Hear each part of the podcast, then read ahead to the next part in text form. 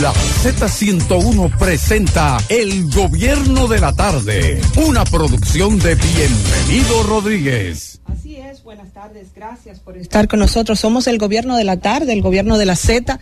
Este lunes 5 de febrero, ¿verdad? Ya va transcurriendo los días con relación al segundo mes del año, con muchísimas informaciones aquí en el gobierno de la tarde y sobre todo luego de este fin de semana con muchísimas actividades importantes que cada uno de los partidos ha estado demostrando fuerza y músculo. Estaremos con ustedes aquí Nilda Lanís, nuestro compañero Elvis Lima, la experiencia, el ingeniero Héctor Rodríguez Pimentel y quien les habla Emelin Valdera, nuestra compañera iluminada Muñoz, coordinadora del gobierno de la tarde, estará con nosotros un poquito más tarde, ¿verdad? Porque también está cumpliendo compromisos también.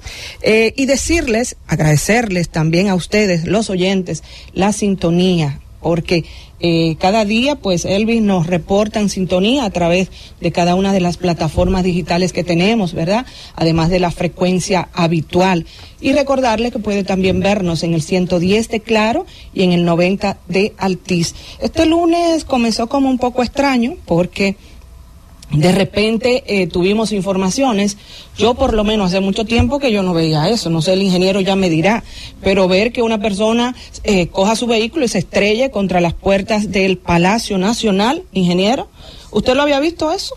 No, y más por la razón que, que. Así es. Dijo que lo hizo porque Dios lo... Una instrucción divina, ingeniero. Divina, sí, Dios lo mandó. Y, ¿Y cómo Dios lo mandó a destruir el palacio? ¿Qué fue? Así, eso es lo que no entiendo. Pero a propósito de esa situación, escuchando a una persona que supuestamente muy amiga de, de, esta, de este hombre, ha dicho que él pasa por un momento de depresión profunda.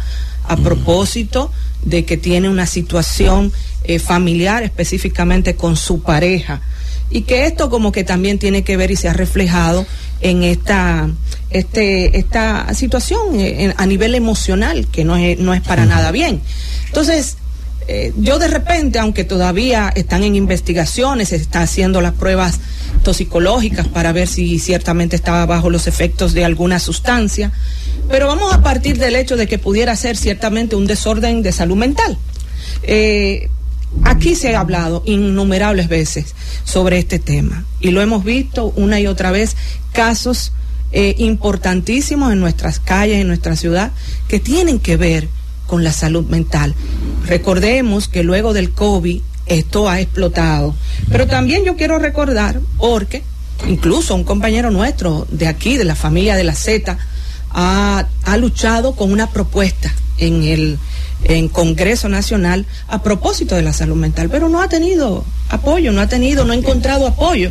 Y yo leí, ingeniero Nilda y Elvis, en estos días que el propio presidente del Senado dice no. En la próxima legislatura nos comprometemos a que sea aprobada la ley de, de seguridad social, que tiene que ver también con todo esto, porque eh, está estancada a propósito de que se habla del tema de los desembolsos de, del, del, del, tema de los fondos de las pensiones y también ahí pudiera abarcarse el tema de la salud mental.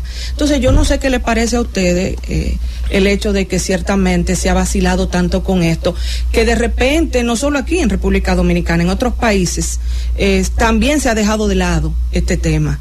Estamos hablando de una situación delicada. Este señor ha dicho que es por orden divina que ha estado ahí pero evidentemente algo ha pasado. Sí, sí, pero hay que separar una cosa de la otra. Primero, lo que él hizo es gravísimo. Sí, claro. Segundo, las investigaciones deben arrojar si realmente hay un problema o no psicológico. Eso es lo primordial, Emily porque a estas alturas de juego ya hay alguien que está diciendo a modo de justificación, no, él tiene problemas con su pareja, ha pasado por una depresión, entonces hay cosas diferentes. Una cosa es ser loco y otra cosa es estar deprimido, ¿eh? Sí, sí, claro. O sea, es una cosa es tener problemas, eh, eh, ¿verdad? Lo dije en buen dominicano, ser loco, o sea, pero una cosa es tener problemas eh, de carácter eh, mental y otra cosa es la depresión, exactamente. Entonces, hay que investigar, hay que investigar a fondo este tema. llegar hasta las últimas consecuencias porque esto puede ser muy peligroso. Y un deprimido dichoso. Muy peligroso. ¿Por qué, ingeniero? ¿Por él qué? se llevó de encuentro a dos oficiales. de Ay, ejército. no, y- hay, y- hay- hay que agregar. Y- y no lo él- o sea que fue no, dichoso. Y está gravemente herido. Hay un cabo y un rasgo. No, y, y ojo también, do- donde, donde él cometió el hecho, eso es gravísimo. Entonces, hay que tener cuidado porque en este país que muchas veces eh, trabajan co- eh, como medio por, eh, por moda, ¿verdad? No, no, no, no sería el término ese, pero como que eh, le cogen como el, el- el gusto, se puede decir, a, a ciertas Sí. cosas. Que no se vuelva esto una Ahora- costumbre si no se hace lo necesario en este momento. Ahora, ¿ustedes saben por qué no pasó, además de la voluntad de Dios, que no pasó una tragedia mayor ahí? ¿Por qué? Porque eso fue a las 11 y 50 de la noche, casi, casi en la medianoche. Así es. Si eso ocurre en la semana con el tránsito, con todas las personas que acuden a Palacio, O más a temprano. documentos, No, no, no, o más temprano del domingo, Exacto. la cantidad de muertos iba a ser sumamente alta porque él extraído su vehículo. Eso pasa, por ejemplo, en Washington, en la Casa Blanca, de una vez un intento suicida Pero de no lo- terrorismo. no lo cuenta. Eso es, no, eso es terrorismo. Ahí dispara, ahí dispara, hasta el Ay. conserje dispara. Eso es Oh, cierto, eso es cierto. claro, Hasta el, hasta el que limpia el jardín de la casa eh, dispara. Él tiene hoy que darle gracias a Dios que él está vivo. Sí. tiene que darle muchas gracias a esa orden divina que él dice que recibió que está vivo. Entonces la familia, que, que la familia, ¿verdad? La familia en todo momento tiene que apoyar, ¿verdad? Pero que tenga mucho cuidado con venir a querer eh, plantear cosas para justificar ciertos actos. Por eso es que ese, ese, esa, esa evaluación médica, ese caballero, tiene que llegar hasta las últimas Eso no falla, ¿eh? Una consecuencias. investigación seria, psicológica, eso no se Exactamente. debería existir, Un debería. fin de semana sangriento, además de ese caso, hubo otro también muy lamentable que ocurrió en, en la carretera de Montecristi de Jabón. Ah, sí. Una, unos jóvenes que iban en, en un vehículo eh, chocaron con un camión haitiano que estaba, estaba averiado en la carretera. y hubo tres muertos y dos heridos. Eso es Una- lamentable. una- dos jóvenes y uno un poco mayor resultaron, eh, perdieron la vida en ese lamentable hecho. De, el te- el tema, como dice el ingeniero, un fin de semana y sangriento. lo otro también relacionado ya esto con el bajo mundo. El, el alias Mendallito, Mendañito, en Villa Vázquez, que fue eh, la persona que acusaron aquella vez de participar junto con la fiscal cuando le pusieron drogas a, a unos muchachos ¿En una bar- barbería? en una barbería. Y que se descubrió porque los muchachos tenían una, una cámara. Una y lo- y de lo- seguridad. y lo pusieron en las redes sociales. Ese Mendañito, que fue el que acompañó a la fiscal, a la ex fiscal, porque ella fue cancelada, y también a, lo- a los tres agentes de la DNCD en esa época, eh, en el 2019, eh, Mendañito fue, fue asesinado, acribillado, sin permitirle que se defendieran, en un carro Sonata que iba por una calle en Villa Vázquez, pues lo metrallaron y murió en el instante. O sea que se ve que Murió en el acto. claramente que es una una acción del bajo mundo, una, ¿verdad? un, ajuste, ajuste de, de cuente. o- es, es- muy lamentable, ingeniero. Todas las Porque él estaba relacionado con la droga en ese pueblo. Bueno, Ustedes hay, quien- hay eh, quienes creen escúchame, que. que hoy precisamente eh, se dio un acontecimiento po- raro, raro, porque digo raro porque en el Palacio de Justicia de Ciudad Nueva un reo Ah, sí, yo vi eso. se escapó, Yo no entendí. se escapó, o sea, se le fue a los policías, un reo, y fue apresado hace unas cuantas horas en medio de una situación muy tensa y, y confusa. Carlos Hernández estaba acusado de robo y se encontraba en el Palacio de Justicia de Ciudad Nueva. Entonces la policía esta tarde dio con el hombre, que el hombre dicen que inclusive llegó a desarmar, oigan bien, habría desarmado y herido en la cabeza a un agente dentro del mismo palacio. ¿Y, qué es lo que está O sea, pasando él? que desarmó a la gente, lo hiere y escapa también. O sea, eso parece como... ¿Qué como es lo que está pasando? Parece como una película. de- Una de- película. No, con, aparte de lo que con está- lo de eh, lo del que se estrelló contra las puertas del palacio, más esto parece una No, totalmente no, película. oye una cosa, Emily. Esto Es es lo, raro. es lo que yo entiendo, es lo que yo entiendo. A ver si ustedes están de acuerdo conmigo. Y la audiencia también que lo comente con quien esté en este momento. Sí. Pasa que la policía a veces tiene miedo de actuar. Porque en otros países, cuando usted inclusive atenta contra un policía, usted sabe cuál es su, su final. Usted No, sabe no, no, no, que no atenta. Usted, sa- osa pensar que va a atentar. Usted sabe cuál es su destino. Entonces aquí un policía se le hacen tan cuesta arriba, saber que ahorita viene y le da un, un balazo a esa persona eh, eh, por defenderse, porque la persona le está tratando de quitar el arma y le da un balazo, y, y es cárcel que lleva.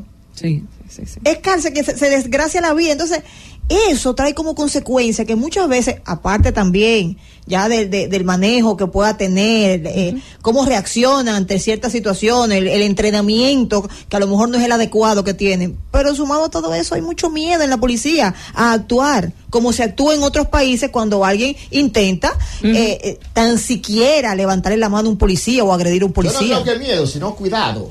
Sí. Más que miedo es como lo- el cuidado por el tema de los protocolos de abordaje y demás. Y también por el régimen de consecuencias que establecen. Es lo que le establecen digo, es lo que le digo. En Estados Claro. Unidos, en Estados Eh, Unidos usted ve que nadie se atreve. Bueno, y, Nadie. si- y si se atreven, saben las consecuencias, ¿eh? Entonces, pero como quiera, independientemente de eso, ese agente, por ejemplo, se le escapó del baño. Tiene Sí. un protocolo que ver si estaba esposado ese policía, si estaba posado, Cuidado, sí. esposado. Sí. Si él le hizo un cuento, le dijo, mira, me siento un poco mal, quítame la esposa que yo, ¿verdad? Sea. Es, es muy fuerte Sí, eso. sí, sí, pero... Y- Todavía estamos busca- buscando a la pluma, ¿no es? Donde la o a cosa, Plumita. señores, fue, eh, fue la, la muerte, eh, ¿cómo, cómo dice la, la, la noticia de una muerte anunciada? Crónica de una muerte anunciada. el- el Crónica libro. de una anunciada muerte, sí. fue lo que ocurrió en El Salvador. Oh, sí, por otro lado. 85% de los votos, Bukele.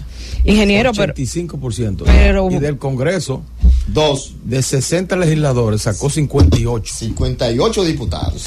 y, y, y que y usted ve Un bien, barrido. usted vio bien eso de Bukele que aun cuando la Constitución no permitía su reelección, él in- eh, por encima de eso lo, lo logró. No, Bueno, sea pero- bien o mal, lo que hay que ver es que eh, cuando el pueblo te respalda, hay que hacer, el pueblo que manda. Pero además de eso, a favor La de soberanía ustedes, reside en los la pueblos. constitución, pero logró un fallo de, de- de la, De la Suprema Corte. Desde la Suprema Corte. Entonces, el tema de la Suprema eh, alcanzó, no sé cómo se llamaría ya, pero al tener ya esa categoría legal, la Suprema Corte de Justicia le abrió el camino Sí, porque allá para que él tuviese camino legal. la Suprema eh, tiene la instancia de declarar o no constitucional. Solo- sí. Entonces, Que la- la Suprema ya examinó la constitución constitucional aquí. y determinó que él podía postularse. Ahora, lo que Lo parece- es que dejó la brecha abierta. Él Sí. ganó por cinco años ahora.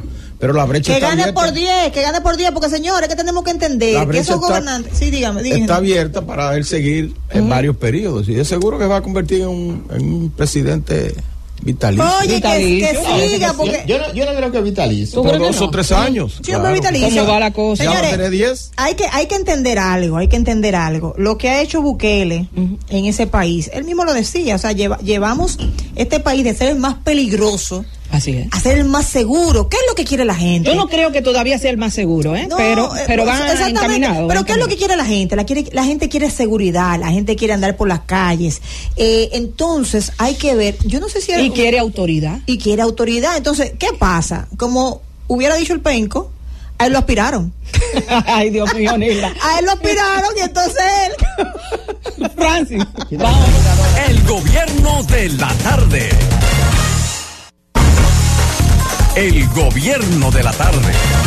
Así es, estamos de regreso en el gobierno de la tarde este lunes 5 de febrero y es importante a esta hora de la tarde recordarles que también pueden seguir todas las informaciones del día a día pues en nuestro portal Z Digital para que usted también esté enterado de todo lo que sucede. Eh, interesante saber las declaraciones de que un recluso habría mandado a matar al abogado Santiago Reyes, que se dio a conocer esa lamentable noticia que se dio a conocer en estos días. Nicolás Cabrera Toribio, acusado de participar en la muerte a tiros del abogado Santiago Reyes, conocido como Chaguito, habría declarado a los investigadores que fue contratado nada más y nada menos que por un recluso para matar al jurista. Oigan esto. Bueno, y siendo las 3 y 22 de la tarde, es el momento para escuchar, comenzar con los comentarios y así vamos ahora a escuchar a nuestra compañera Nilda Alanís. Eh, muchas gracias, Emily. Y por supuesto a mis compañeros de esta mesa saludarles. Eh, qué bueno compartir cada día con ustedes y por supuesto con esa amable audiencia que nos sintoniza, esa audiencia que está ahí pendiente y por supuesto que está siempre activa con esta Z101 para tener informaciones de primera mano y también hacerse eco de estos comentarios que mis compañeros y yo hacemos cada tarde y que ustedes son partícipes. Como siempre he dicho, agradecida inmensamente por la oportunidad que me dan de compartir eh, mis comentarios cuando los cuelgan en las diferentes plataformas de redes sociales. Me gusta leer sus comentarios, algunos lo contesto, otros no, por son a, a, veces la cantidad, pero sí me gusta interactuar con ustedes a través de esa plataforma. No, no se mida, escriba, Sí, claro que sí, participe, después que usted eh, escuche el comentario, opine, siempre con la altura, obvio, eh, porque para eso estamos aquí, para que usted opine y usted se haga eco. De verdad que todos esos comentarios los recibo y claro, es, es, esto es la democracia. Yo hablo desde mi punto de vista y no necesariamente usted tiene que estar de acuerdo conmigo, pero sí voy a hacer todo lo posible para que usted opine y se haga eco de lo que aquí decimos. Miren, señores, y hoy traigo un tema eh, muy, muy trágico. Desde que lo vi dije, quiero hablar de esto en mi comentario, porque lamentablemente hay muchos padres que hacen partícipe a los hijos de sus problemas de pareja. Hay muchos padres que utilizan a sus hijos inclusive hasta como chantaje si la pareja ya no quiere seguir con, con él o con ella, utilizan a los hijos como, como esa ancla que debe mantener esa, a, esa, a ese miembro de la pareja eh, junto a ellos. Los hacen partícipes de sus, discusiones. Eh, ya nos estamos convirtiendo en una sociedad donde cualquiera discute en cualquier escenario.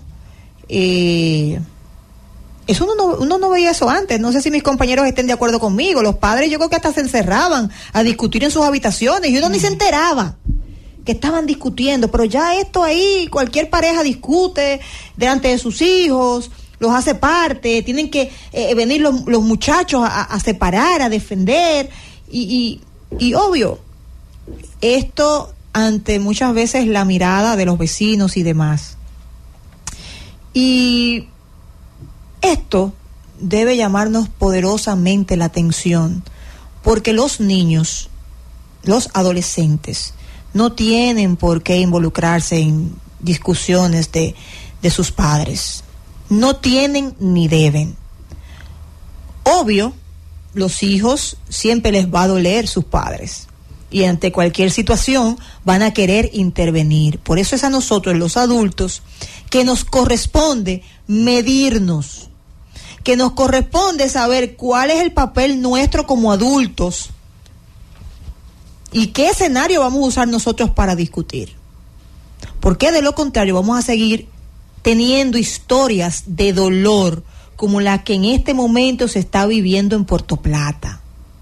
Estamos hablando del fallecimiento de un menor de edad provocado, dice aquí accidentalmente, porque ambos padres estaban discutiendo y obvio, el niño trató de mediar entre ambos padres. Se dice que presuntamente estaban ambos eh, con armas blancas y en ese tratar de mediar, pues ese niño recibió una herida en su cabeza, lo que le provocó la muerte. Estos no son casos aislados. Constantemente vemos en las redes sociales hechos de, de, riñas, hechos lamentables donde tienen que involucrarse los muchachos, tienen que involucrarse los niños, tienen que involucrarse eh, eh, los familiares.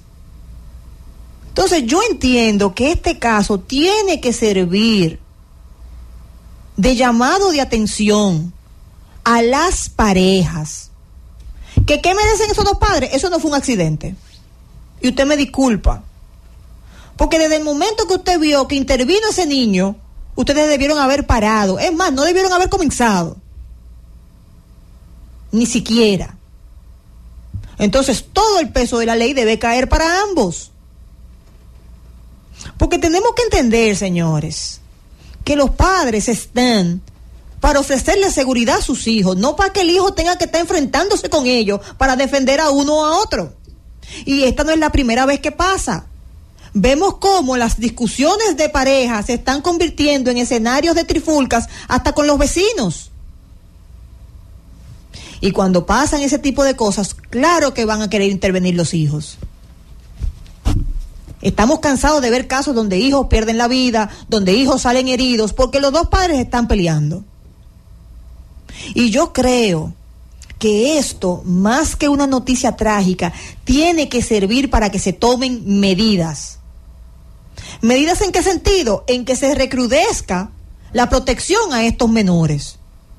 Porque pasar de una pelea, a lo mejor de palabras, a tomar armas blancas, no creo que haya sido el primer enfrentamiento entre esos dos, entre esos dos padres. Lo dudo mucho.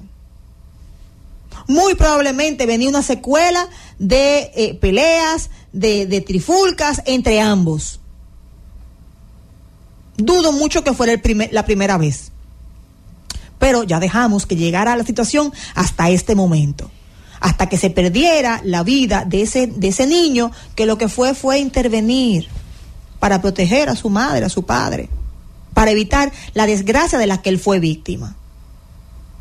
Entonces estos micrófonos que nos dan la responsabilidad de hacer llamados de atención, los estoy usando hoy para que se entienda y los padres entiendan que las discusiones de pareja, primero no deben pasar a los golpes, no deben pasar a la violencia porque para eso somos adultos, tenemos raciocinio. ¿Qué hacen los animales cuando van a pelear? Eh, si son, eh, se, se, se, aruñan, se dan con la cabeza. Eh.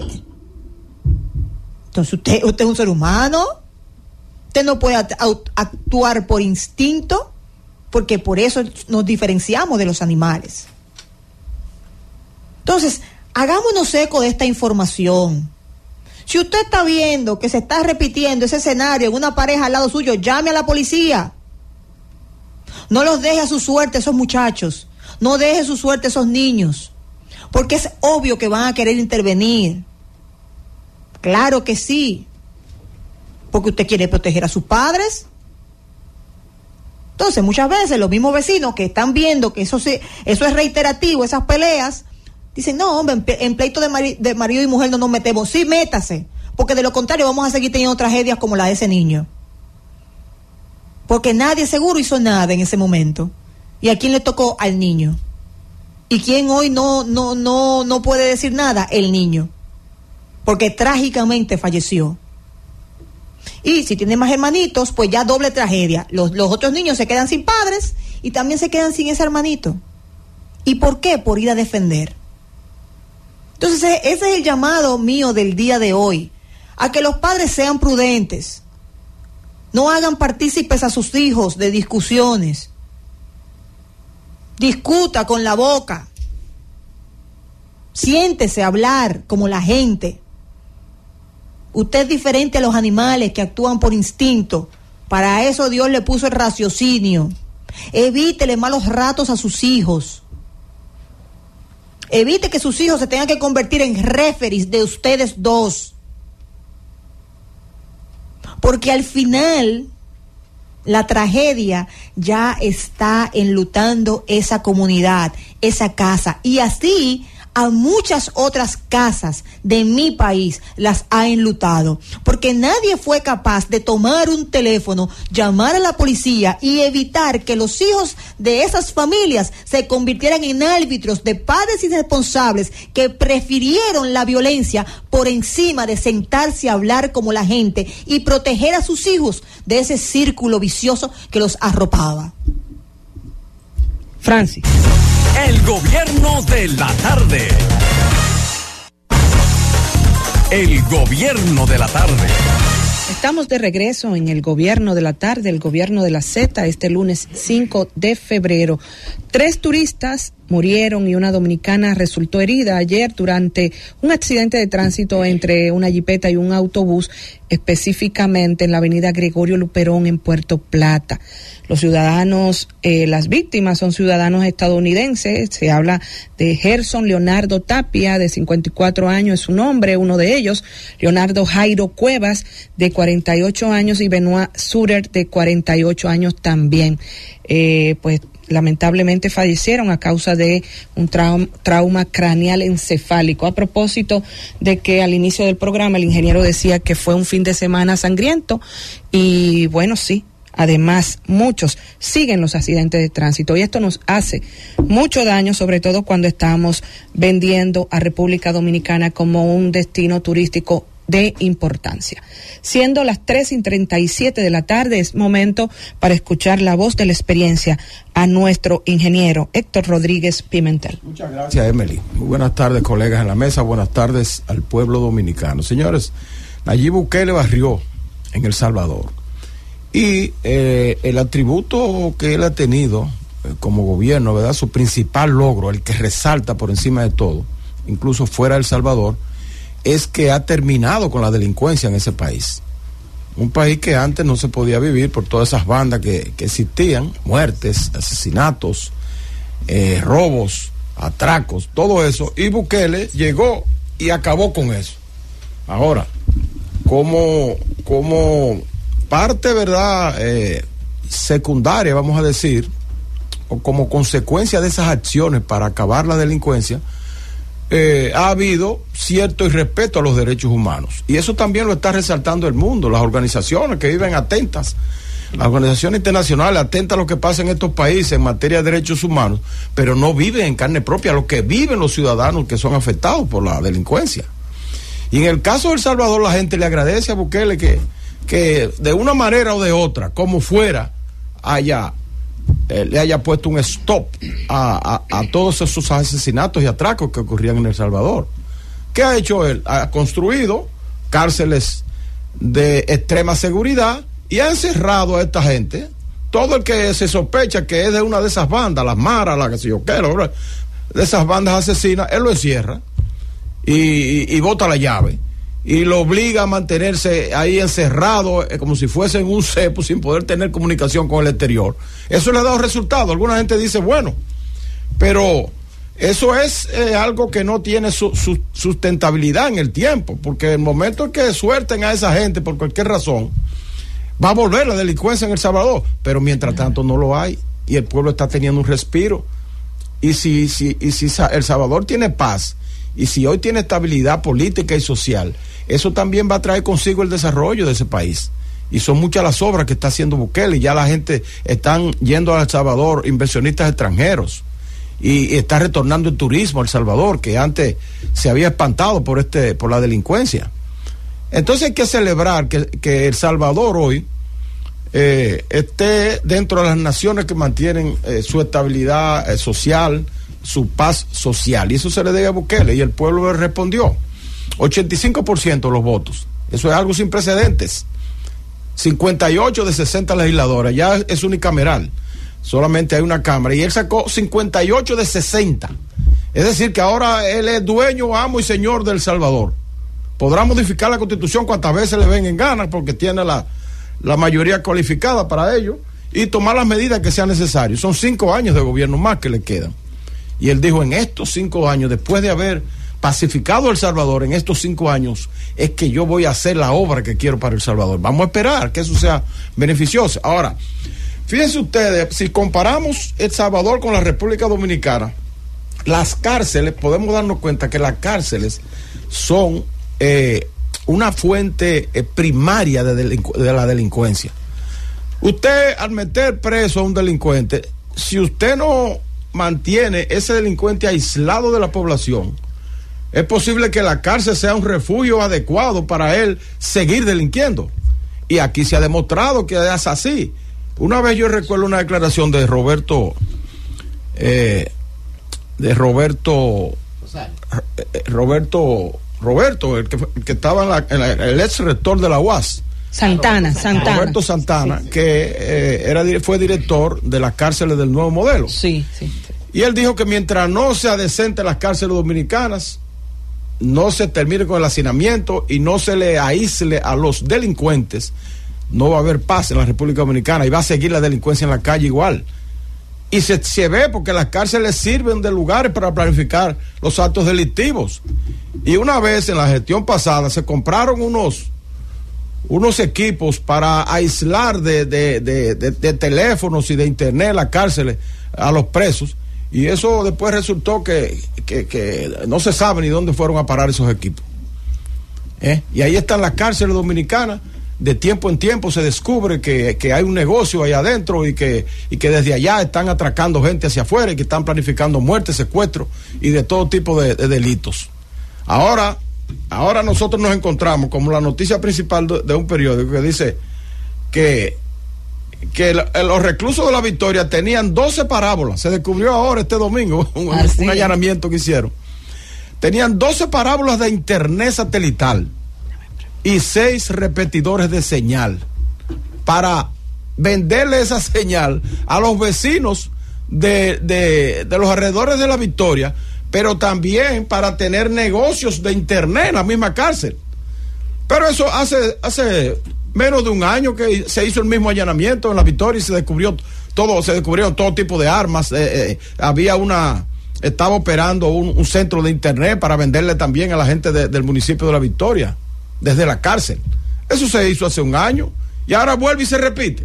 Y entonces solamente dan la noticia, pero no dicen quién era que, lo estaba, que, que tenía eso organizado. Porque usted puede tener seis parábolas, 12 parábolas de internet eh, satelital Starlink y seis repetidoras de señal. Usted lo puede tener estando preso en la cárcel y que no lo sepa la administración de la cárcel y que los oficiales de ahí no saben nada. Y ahora van de que con la sorpresa, encontramos estos equipos aquí, que estaban de que tapados con una sábana. Pero esto, esto, esto no tiene madre, señores. Esto, entonces dan la noticia, pero no dicen, desmantelamos eso y los responsables son el oficial fulano, eh, el sultano, el que administra la cárcel y están presos para ser sometidos a la justicia. No se dice eso.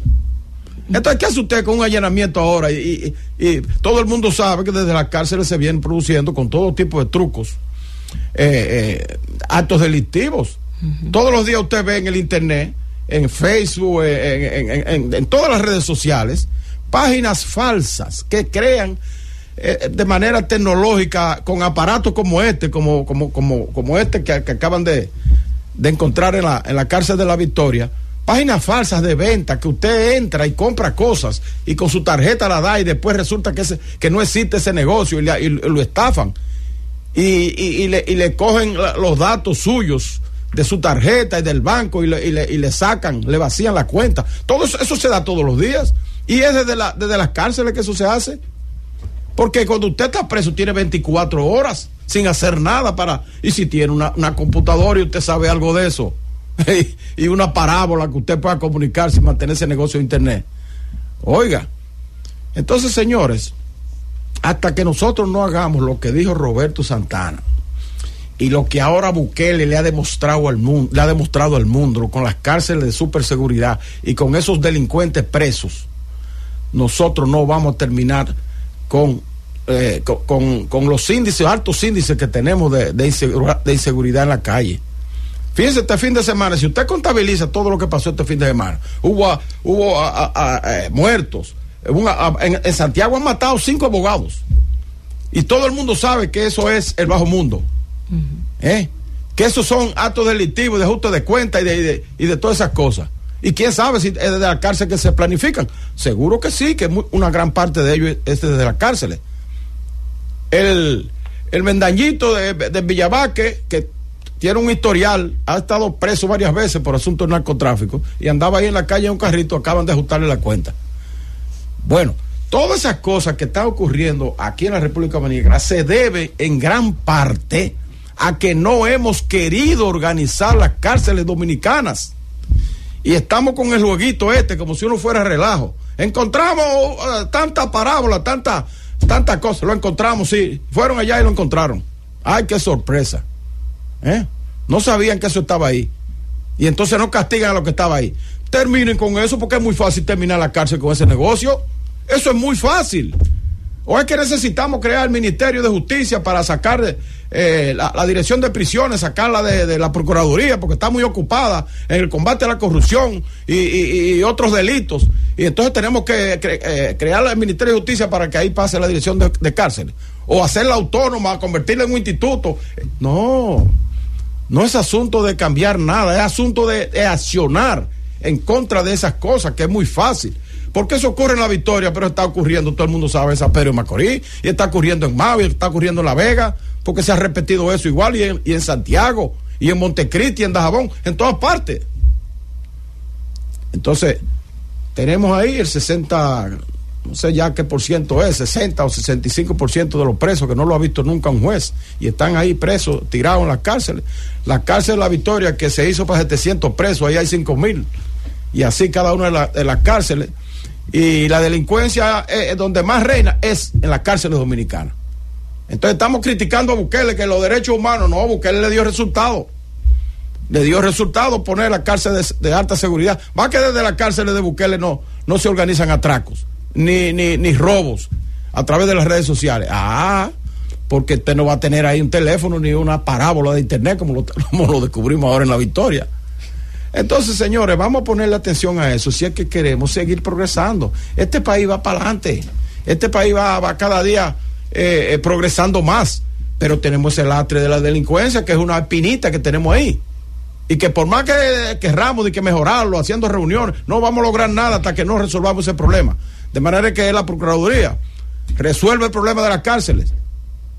Resuelva esa porosidad que hay en las cárceles para organizar actos delictivos. Y usted verá que baja la delincuencia en la República Dominicana. Vámonos, Francis. El gobierno de la tarde. El gobierno de la tarde. Estamos de regreso en el gobierno de la tarde. Ya está con nosotros nuestro compañero Fausto Montes de Oca, porque Fausto, algunos preguntaban también por ti, de nuestros oyentes, ¿verdad? Tus seguidores, sobre todo. Entonces, qué bueno que ya estás con nosotros. Sí, estamos aquí porque siempre he dicho, Emily, buenas tardes, compañeros acá, que hacer comunicación no es un trabajo. Si fuera un trabajo no viniera. Sí. Esto es una pasión. Una pasión. O sea, comunicar, hablar con la gente y demás. Así de es. manera que buenas tardes. Buenas tardes. Y a propósito de que estamos a 14 días, señores, 14 días de las elecciones municipales y que eh, a medida que van llegando, ¿verdad? El día de las elecciones, comienzan las guerras de encuestas. Eh, por un lado, el presidente Abinader asegura que eh, tiene los números, que está sobre unos números sólidos y sus candidatos. Y por otro lado, a propósito de que estuvo muy activo en el fin de semana, estuvieron por, por La Vega los candidatos del PLD, le responde Danilo Medina, y está esta nota en nuestro portal Z Digital, que son tonterías. Esperemos el 18 de febrero específicamente. Danilo Medina ha dicho que el pueblo dominicano hablará el próximo 18 de febrero de este año porque es cuando, ¿verdad? En las urnas, cuando se realizan las elecciones.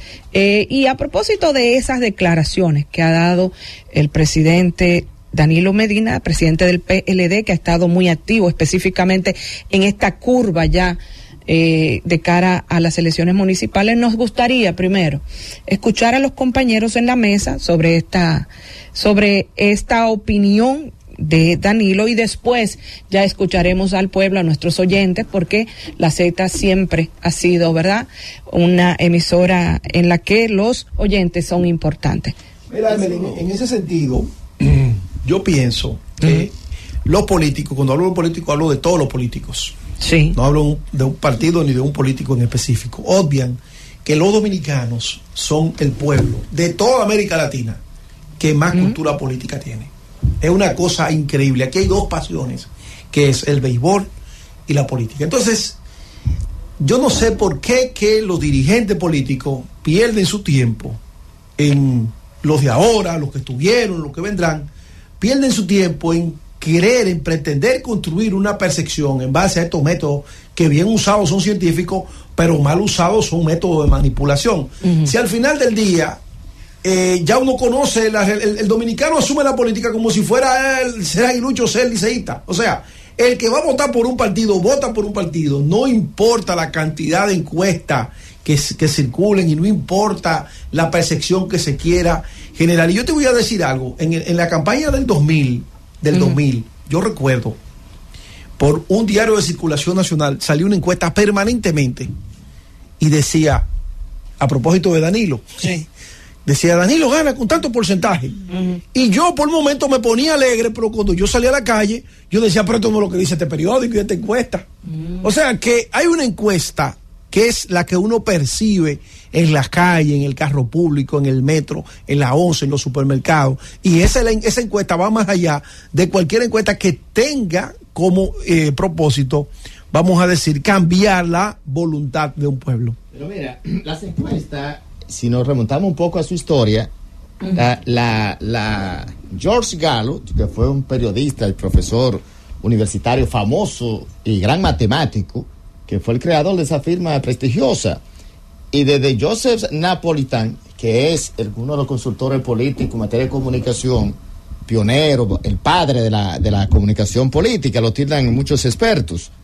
Las encuestas siempre han sido interesantes como herramienta de trabajo y todos los políticos la utilizan y la trabajan. Ahora, hay gente y políticos que por su naturaleza como que no le cae bien decir algunos aspectos independientemente de la posición donde se encuentren. Señores, fue el PLD uno de los partidos políticos en la historia de la República Dominicana que más firma encuestadora ha traído a la República Dominicana y el partido, me atrevo a decir, con conocimiento de causa, que más ha invertido y el partido que mejor se maneja con las encuestas para fines de trabajo, para fines de orientación y para fines hasta de manipulación. Señores, hay una firma encuestadora famosa que fue la que utilizó precisamente Danilo Medina y en aquel momento, 2016, 20, porque hay que reconocer, siempre he dicho que Danilo es un gran estratega, eso no se le puede decir, pero ha sido Danilo Medina el que tuvo en sus hombros esa firma encuestadora que por muchos años Danilo decía desafiaba y decía, señores, las encuestas no se equivocan. Y aunque las encuestas son una realidad del momento, ciertamente difícilmente una encuesta, tres firmas encuestadoras serias, logren equivocarse. Por eso ahí me extraña que Danilo Medina hoy esté desprestigiando las encuestas cuando él sabe que son una herramienta de trabajo fundamental y que él utilizó durante ocho años, ocho fructíferos años, porque Danilo no hizo mal gobierno, señores. La gestión, la obra de gobierno de Danilo Medina está ahí y la proyectaba precisamente las encuestas, esa popularidad que le daban a él. Entonces resulta chocante que a 12 días de unas elecciones se estén desprestigiando las encuestas. Hay veces que cuando un partido y los candidatos se sienten perdidos, la, la experiencia me dice que es el discurso cuando los números no te dan. Esas son declaraciones normales. Cuando tú estás en una contienda electoral. Sí, sí. Porque tú tienes que mantener a tu gente animada hasta el último momento. Hasta el si último. Tú, si tú bajaste la guardia Se te y las encuestas no te están dando favorables y tú dices que esas encuestas son válidas, aunque tú antes hayas antes, antes hayas dicho que, que las encuestas son un buen instrumento de medición pero en ese momento, si tú dices que las encuestas son válidas, tú estás admitiendo que está perdido. Y si dices que está perdido, la gente te, te desanima. Pero también hay La gente se te desanima y después tú no mantienes el porcentaje que tú necesitas para sacar a las elecciones. Pero, de manera que Danilo, que es un zorro político, eso es parte. Ahora, ah, perdón. Sí, dale, eh, dale, ingeniero. ahora, eh, eso tiene doble filo.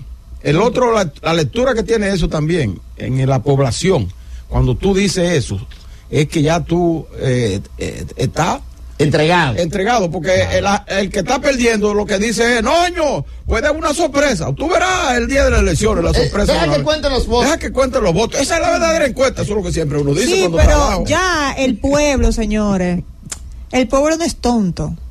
Desde que oye una persona, y más usted que lo está diciendo, un zorro viejo, un político viejo, que sale a desacreditar a las encuestas, porque y, más las encuestas que sabemos que son encuestadoras eh, eh, de, peso, de prestigio, ya, eh, porque oye, oye cómo es la comunicación, tanto si dice y le da valor y peso a las encuestadoras, ya es admitir la derrota y no se va a jugar porque no va a permitir que, como decimos en buen dominicano, sus equipos bajen ya la guardia.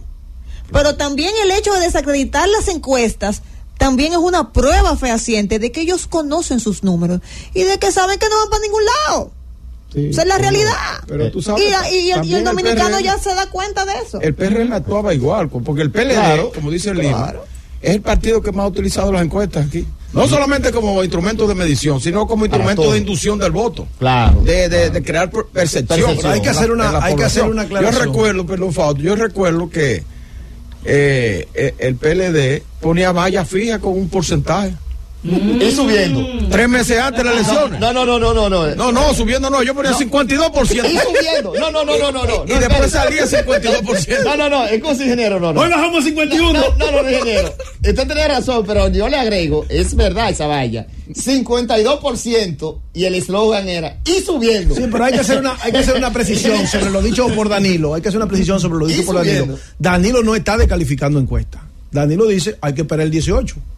Fíjate que en cierto modo está siendo objetivo porque en definitiva la verdad, la verdadera dando sorpresa, Sí, pero la verdadera, la verdadera, la verdadera encuesta, la verdadera encuesta es esos resultados que da oficialmente la que- Junta Central Electoral, porque indiscutiblemente, como tú decías, si hubo alguien aquí que aquí hay dos políticos que son que son amantes de las encuestas, Sí. que es Danilo Medina y Hipólito Mejía. Sí, Entonces, sí, sí. yo No, recuerdo a Peralta, que Peralta, Leonel también. Peralta- Leonel, sí, pero, Leonel. pero no, sí, pero, pero, pero Y Leonel, pero Leonel tú no lo ves, tú, Leonel no usa ese recurso para hablar de ese recurso que le sale de, de los labios. Por ejemplo, tú escuchabas a Peralta y Peralta cuando te saludaba te decía, tenemos tanto.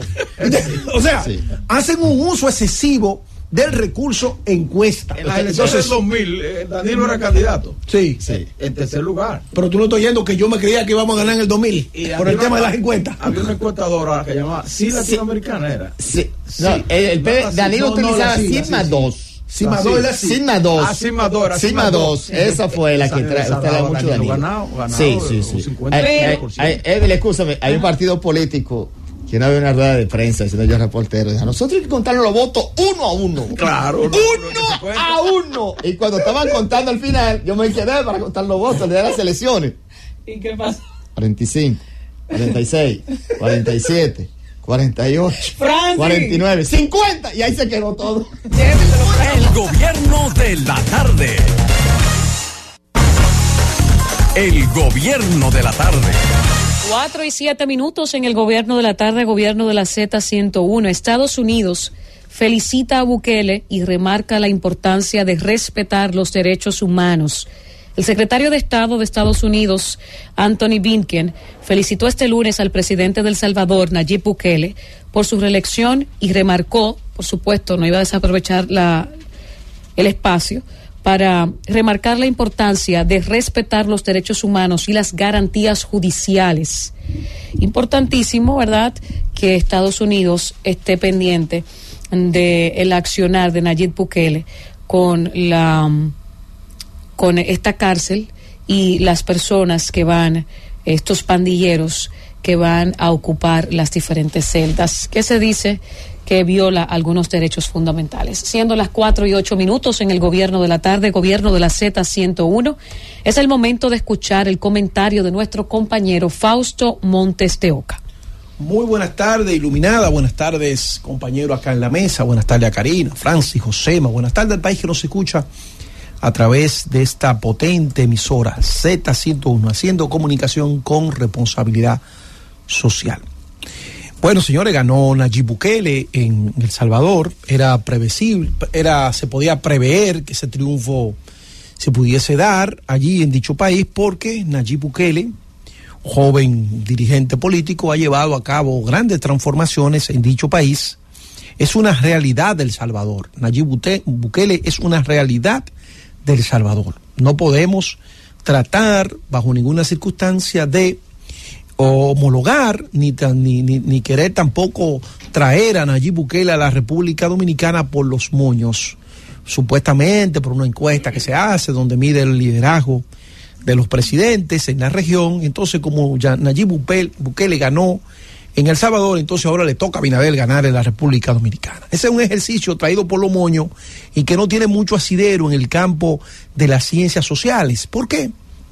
Porque El Salvador es un país que desde hace muchísimo tiempo eh, ese país está atrapado por las famosas eh, bandas salvatruchas. Son bandas de personas que emigraron a los, Estados Unidos en los años 80, luego fueron eh, deportados y bueno, y siguieron con el mismo negocio de la droga, los asaltos y demás, y convirtieron en aquel país en algo invivible. También hay que decir que El Salvador vivió una guerra civil eh, con los movimientos revolucionario Faramundo Martí, la Guardia Civil. Entonces es un país que ha tenido muchos quiebres sociales, cosa que en la República Dominicana no ha pasado. Entonces, una Nayib en la República Dominicana no tendría sentido, porque nosotros tenemos, eh, vamos a decir, un orden, tenemos una organización, tenemos una institucionalidad, tenemos un servi tenemos todas las instituciones públicas que más que bien funcionan y dan respuesta. Tenemos un empresariado, tenemos una clase gobernante y en definitiva tenemos una sociedad civil que para nada se parece al Salvador. Entonces, yo creo que no se pueden forzar relatos. El primer relato que vi que estaban forzando acá los amigos del PRM fue la carta de Joe Biden. La carta de Joe Biden que aplaudimos porque somos dominicanos y todo lo bueno que pueda se pueda decir de un dominicano, de un gobierno, pues nosotros lo aplaudimos. Pero entonces uno escucha en las lee en las redes sociales que tratan de convertir una comunicación, una carta que da el presidente norteamericano al presidente del gobierno dominicano, tratan de convertirla como si fuera un edicto romano dirigida a los gobernadores de colonia de la provincia de ultramar del imperio romano. Entonces eso no está bien, porque una cosa es que un gobierno reconozca a otro gobierno en, el liderazgo que puede tener en la, en la región y otra cosa es que los correligionarios de ese presidente y de esa organización política quieran ahora convertir una carta del presidente norteamericano como una especie como de bendición. No, ya ganamos las elecciones porque Joe Biden acaba de reconocer al presidente de la República. Pero ven acá, nosotros somos un Estado libre e independiente desde el 1984, 44. Eh, Toda, no, no somos, no, no, no, dice que se hunda la isla antes que volver a ser siervo, dice nuestro himno nacional. Entonces hay que tener un poco de respeto y de dignidad. Que un gobierno reconozca a nuestro gobierno, qué bueno. Pero no podemos hacer política con eso. Porque se supone que nosotros somos un Estado soberano. Y ese Estado soberano, quienes lo componen, son sus ciudadanos. Y son sus ciudadanos los que tienen la responsabilidad y la autodeterminación para decir quiénes quieren que nos gobiernen. Que me guste a mí o no me guste a mí, eso es indiferente. Si el pueblo lo escogió, lo aplaudimos, porque en definitiva, antes de pertenecer a una organización política o tener simpatía por un líder político, nosotros somos algo superior a eso y es ciudadano. Entonces yo estoy viendo que se están trayendo cosas por los moños para poder articular una especie de relato que no tiene ningún tipo de asidero. Entonces realmente no entiendo cómo se pueden articular situaciones con cosas que no tienen nada que ver una con la otra. Podemos nosotros decir que la realidad del Salvador es la realidad de la República Dominicana. Nosotros podemos articular un discurso con Nayib Bukele que para los salvadoreños está haciendo un gobierno pero que a todas luces ahí hay violaciones de derechos. Ahí hay gente que está presa en la cárcel porque tiene un tatuaje. Lo que hablábamos de los falsos positivos. Entonces nosotros podemos reivindicar un gobierno que probablemente si se miden los índices de desarrollo, dice, eh, el gobierno no roba y por eso el dinero da. Bien, perfecto, excelente.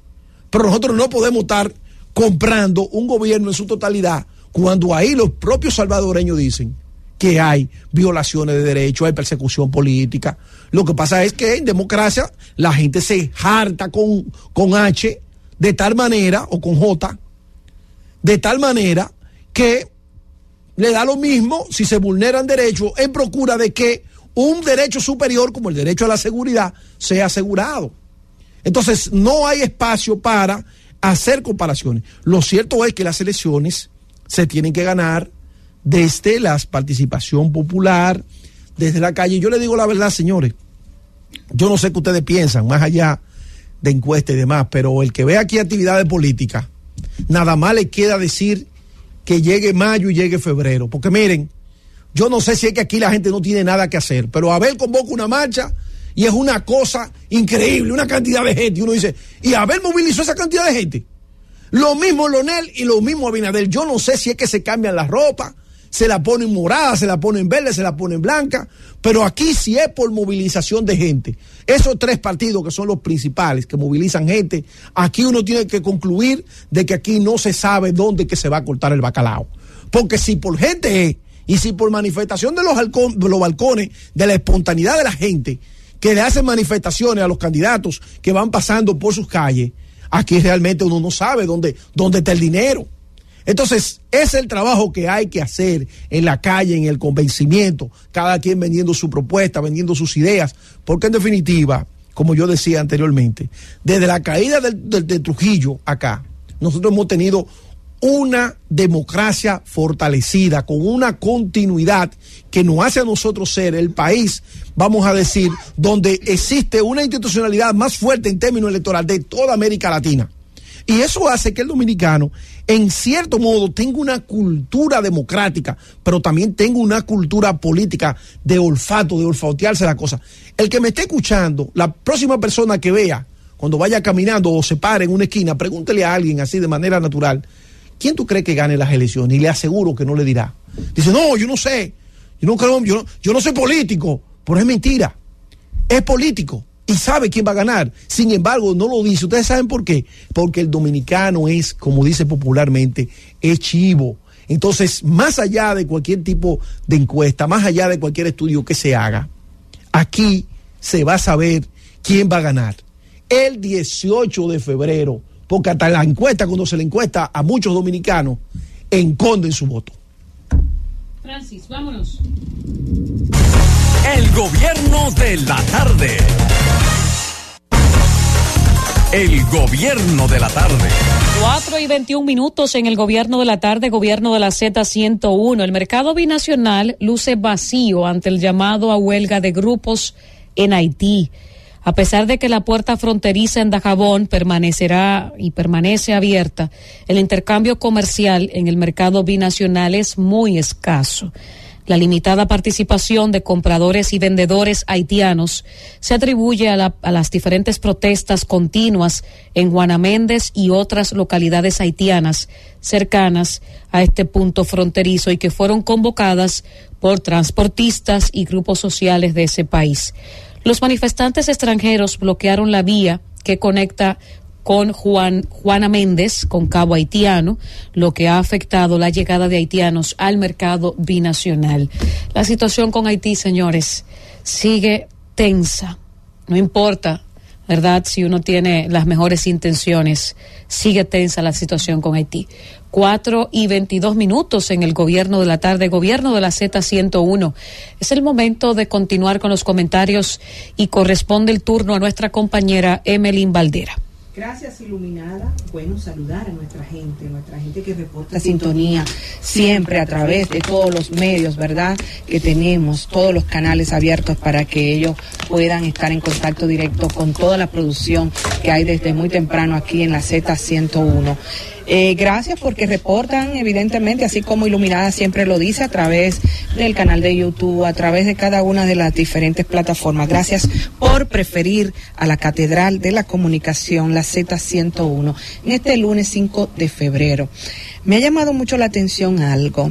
Doña Carmen Inver, en un momento, en Esperando el Gobierno señalaba el hecho de que ella recurrentemente los fines de semana pues eh, visita una plaza comercial de este país donde ella se siente a gusto. Se siente a gusto porque en esa plaza le dan eh, atenciones importantes.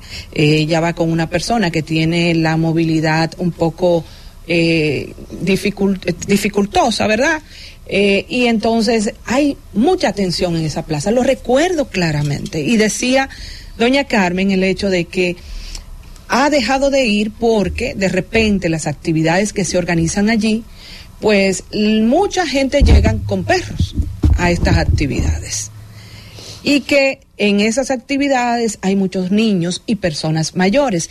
Y que tal vez esas personas, tanto los niños como las personas mayores, no todo el que esté ahí quisiera de alguna manera compartir con los perros. O sea, fue a compartir un momento, tal vez en familia, ¿verdad? Pero no así con los perros. De repente los perros se han convertido en eh, esos aliados importantes para nosotros, ¿verdad? Los seres humanos también. Eh, lo tenemos en nuestras casas, eh, lo tenemos de pues también de compañía. Por ejemplo a mí me encanta eh, el, la mascota de mi compañera iluminada Blue que es hermosísimo. Le da mucha carpeta pero es hermoso verdad es un personaje. Y me encanta mi familia también. Cuando pequeña yo también tuve algunos perros, en el caso de la raza eh, de los, ay Dios mío, de los dálmatas, tuve un dálmata. Son bellos los dálmatas. Pero casualmente, eh, viendo toda la situación que pasamos nosotros como familia, tuvimos en un momento que regalar el perro, regalarlo en un lugar, en una finca que había un espacio enorme en el que él de alguna manera podía canalizar su rabia. Yo no sé qué le pasó a ese, bueno, le decíamos Poppy, le llamamos Poppy, que de, de repente se puso agresivo había personas en mi casa que llegaban, incluyendo en ese momento el novio de mi hermana, y mi mamá no tenía que hacer mucho para que él se fuera porque el perro se encargaba. Entonces, Poppy se encargaba. Así el trabajo él. A, a, tal punto que le, pues, en un momento le tiró al brazo fuerte, le rompió camisa y todo lo demás. Cuando ya vimos esta situación, pues nosotros decidimos como familia, bueno, ya esto es, no, no es salvable hay una situación, lo llevamos al veterinario y nos estableció que tenía un tema específicamente con la violencia. Y hago este preámbulo porque me ha llamado la atención sobremanera el hecho de que eh, algunos medios escritos reportan lo que está sucediendo con los pitbull. Lo hemos visto en varias oportunidades, en muchos momentos, porque de repente se ponen como de moda otra vez el tema y sale otra vez a la luz. Recuerden que aquí a veces las cosas son mediáticas, ¿verdad? Y, y de repente hay un tema que importa dependiendo la circunstancia. Pero me llama muchísimo la atención porque ya son tres casos que en breve tiempo, en menos de 10 días tenemos. Uno fue en Santiago, una señora que, bueno, tuvo que ser también eh, eh, hospitalizada porque la señora, el perro la agredió, le dio por todos los lados. Bueno, gracias a Dios, ella está viva. Pero el más reciente es de un niño, un niño de ocho años, que el perro, también un pitbull, pues de un vecino, le mordió todos los muslos. Pero cuando yo escucho el otro lado, el otro, el, el otro caso, en Asua, por ejemplo, oigan esto, ¿ustedes saben cuánto le dio? Trescientos y pico dice que 306 puntos le dieron a ese adolescente en diferentes partes del cuerpo. Hay eh, el de la señora, el que agredió a la señora, voló la cerca. Sí. Y yo me río mucho porque mi mamá siempre decía, no, que la gente te dice, no, que el perro no hace nada, que no hace nada, él no hace nada. Y mami siempre me decía que si tenía dientes podía hacer cualquier cosa. Sí, es verdad. Entonces, Digo esto realmente, pero es preocupante, es preocupante porque también hay una ley, la ley 248-12 sobre protección animal y tenencia responsable. No solo es proteger al animal, también es la tenencia responsable. Y en este caso, pareciera que estos ciudadanos que son dueños de estos animales no hay, no han actuado con responsabilidad. Dicen que sí, que son animales eh, amistosos, que, que no hay ningún problema, pero no. Yo buscando información al respecto, dice que la mayoría de las veces el origen del comportamiento agresivo viene justamente, no solo en gen, no tiene que ver tanto en lo genético, sino en los fallos de la socialización. Y en eso fallamos nosotros, y nosotros lo reconocimos en mi casa, en mi familia, que Poppy estaba todo el tiempo con nosotros en la casa, en todos los, en todos los escenarios, hasta en el momento de la comida. Entonces ya él no asumió lo que había que asumir, el entrenamiento debido, porque al fin y al cabo es un animal. Es un animal que tiene que tener sus protocolos al respecto. Entonces, yo no sé qué estamos esperando, yo no sé si al final la ley aplica para eso también, para la cuando hay responsabilidad de parte de los dueños de estos animales, no sé si aplica, sí.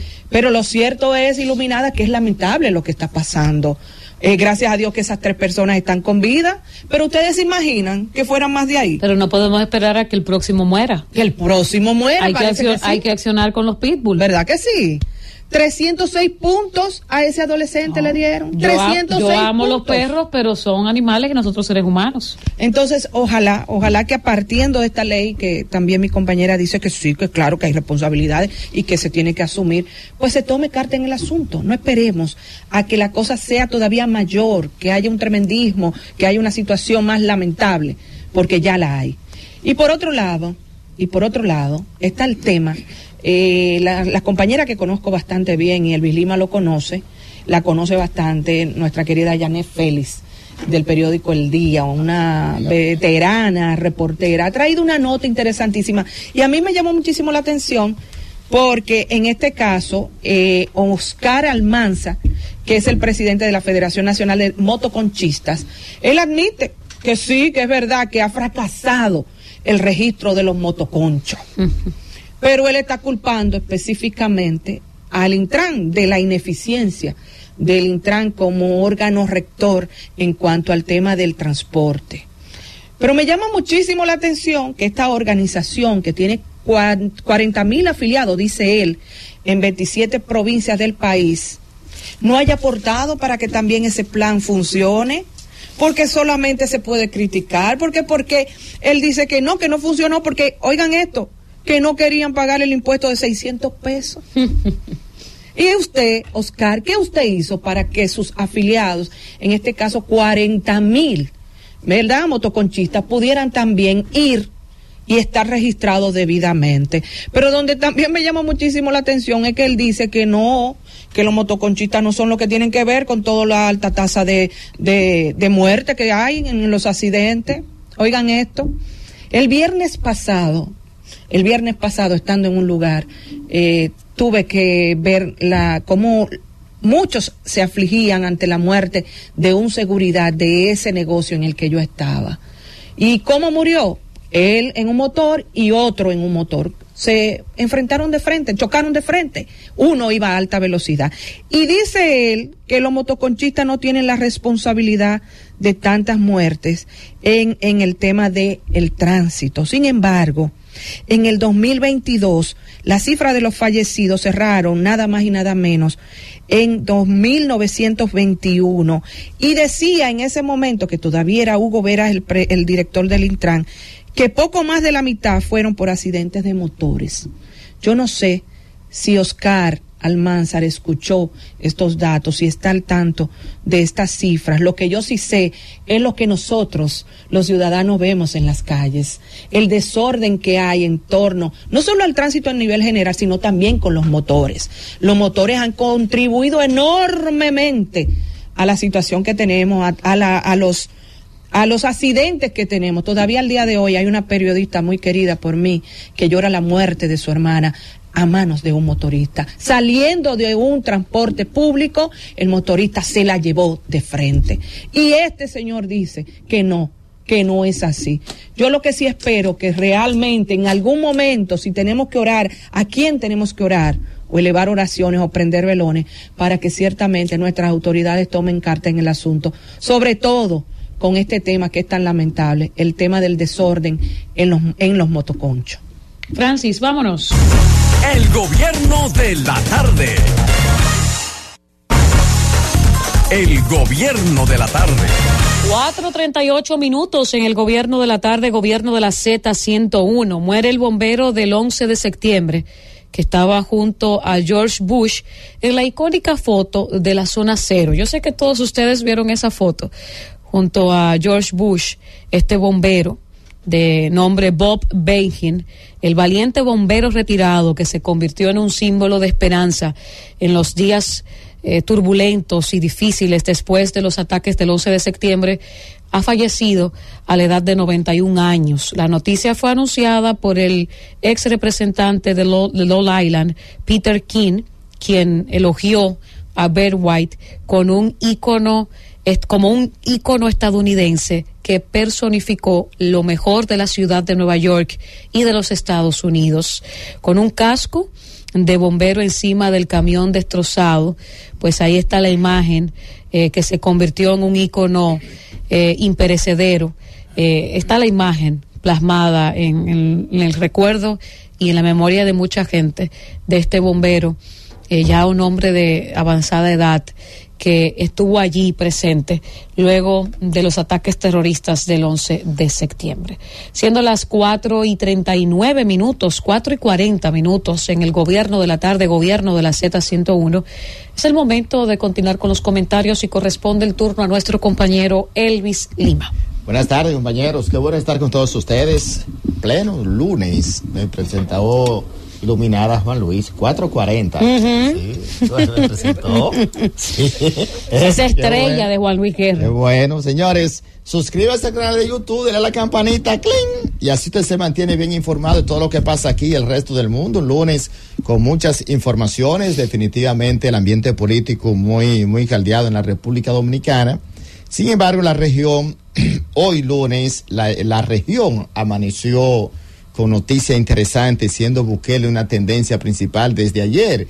Y esa concentración de votos y cómo los salvadoreños se mantuvieron votando y elogiando prácticamente la obra de gobierno del presidente Bukele. En medio de esa celebración, me llamó muchísimo a mí la atención el tema del liderazgo regional para entrar en detalles con lo de la carta del presidente Biden al presidente Abinader. América Latina, si bien es cierto en los últimos años, ha tenido un decaimiento desde el punto de vista del liderazgo como tal, después de la muerte de Fidel y de Chávez, hay que reconocer que no tenemos nosotros en la región un líder que tú puedas decir sea de derecha, de izquierda, como usted lo quiera ver, pero un líder que te llame la atención, que tú puedas decir, wow, este es el líder, el relevo generacional que ha construido un liderazgo en América Latina y que, y que tú puedas decir, bueno, es un gobierno duradero, es un gobierno admirable, es un líder que no importa en el partido que esté, sino que uno se siente identificado. Y puse el tema de Fidel porque usted puede haber sido sí o no comunista, de derecha, de centro, como usted lo quiera, pero el liderazgo de Fidel, todos los admirábamos. Pasó mucho aquí también con Joaquín Balaguer, que ahora, después de la muerte de Balaguer, todos reconocemos, hasta sus más críticos opositores, reconocen el liderazgo de Balaguer, la obra de Balaguer. Balaguer el político, Balaguer el intelectual, Balaguer el hombre político como tal y su legado dejado en la República Dominicana, con aciertos y desaciertos. Y yo digo esto porque precisamente en la región se han dado muchos fenómenos en los últimos años y que el liderazgo como tal, yo digo que no se, no se nace, es como el chef, se nace o se hace. Entonces, el liderazgo se construye, pero el liderazgo se construye sobre la base de hechos tangibles, se construye sobre la base de formación se construye sobre la base de credibilidad. Y para usted tener entonces un liderazgo que pueda fomentar y tener esos niveles de credibilidad, hay una obra de gobierno. Y la obra de gobierno de los partidos son importantes porque el partido queda. Los gobiernos se van, pero la obra queda. Y como la obra de gobierno son de los países, te dice, bueno, la obra de gobierno de Leonel Fernández no fue del PLD, sus, los logros están ahí y sirven para una nación, sirven para nosotros. Tres veces presidente de la República Leonel, dos veces Danilo, todos los gobiernos ha habido y por haber son gobiernos de luces y sombra. Y yo le hago ese preámbulo porque la carta del presidente Biden no podemos ser mezquinos. Hay una realidad latente en América Latina y que no podemos soslayar. La realidad es que Haití constituye una gran amenaza no solamente para la República Dominicana, sino para la región. Ah, que seamos nosotros como República Dominicana el país más afectado porque lo que pasa en el vecino se siente aquí. Claro que sí. Pasa lo mismo en Venezuela con Colombia. Pasa lo mismo. Venezuela y Colombia, que hacen frontera, están muy cerca. Y lo mismo con Nicaragua, Costa Rica, todos los países de la región que hacen frontera tienen una realidad diferente. La República Dominicana, no menos cierto es que el tema haitiano es de una gran preocupación, no solo para la República Dominicana, sino para los gobiernos del mundo. Y que Estados Unidos, en esta carta del presidente Biden, Biden haya elogiado el liderazgo del presidente Luis Abinader con el tema haitiano, yo pienso que es un reconocimiento digno de analizar y que no se puede politizar, sino que es una realidad. ¿Por qué? Los periodistas estamos para los hechos. Esto es un hecho. Y si nosotros analizamos la historia política de los últimos 15 años, podemos decir 15 o 20 años, no recuerdo un gobierno de Estados Unidos elogiar a un gobierno dominicano por una acción determinada. Se ha elogiado el tema del combate al narcotráfico, por lo que implica para Estados Unidos el narcotráfico como, como tema de seguridad, lo puede reconocer por el combate a la criminalidad y otros temas, eh, temas económicos, pero el tema haitiano, que de hecho, señores, estoy mirando una información esta tarde, a esta tarde precisamente, y me llamó mucho la atención porque la Embajada de Estados Unidos en Haití, atención portal, la Embajada de Estados Unidos en Haití está alertando esta tarde sobre, está anunciando esta tarde que realizará operaciones limitadas por posibles interrupciones en el tráfico y manifestaciones en el área. Dice la Embajada Americana en Haití que se aceptarán la cita para servicios de rutina y de emergencia para ciudadanos estadounidenses, pero los solicitantes pueden optar por solicitar que se, se reprogramen sus citas enviando un correo electrónico. O sea, que la Embajada de Estados Unidos en Haití está tomando medidas ante la información de que en las próximas horas la situación en la capital haitiana puede tornarse fuera de control por hechos violentos. Y pongo ese tema para concadenar el tema de la carta, que es un reconocimiento a un esfuerzo, a una obra de gobierno y a un presidente que ha tenido la visión, la valentía y la gallardía de llevar el tema migratorio a todos los foros internacionales.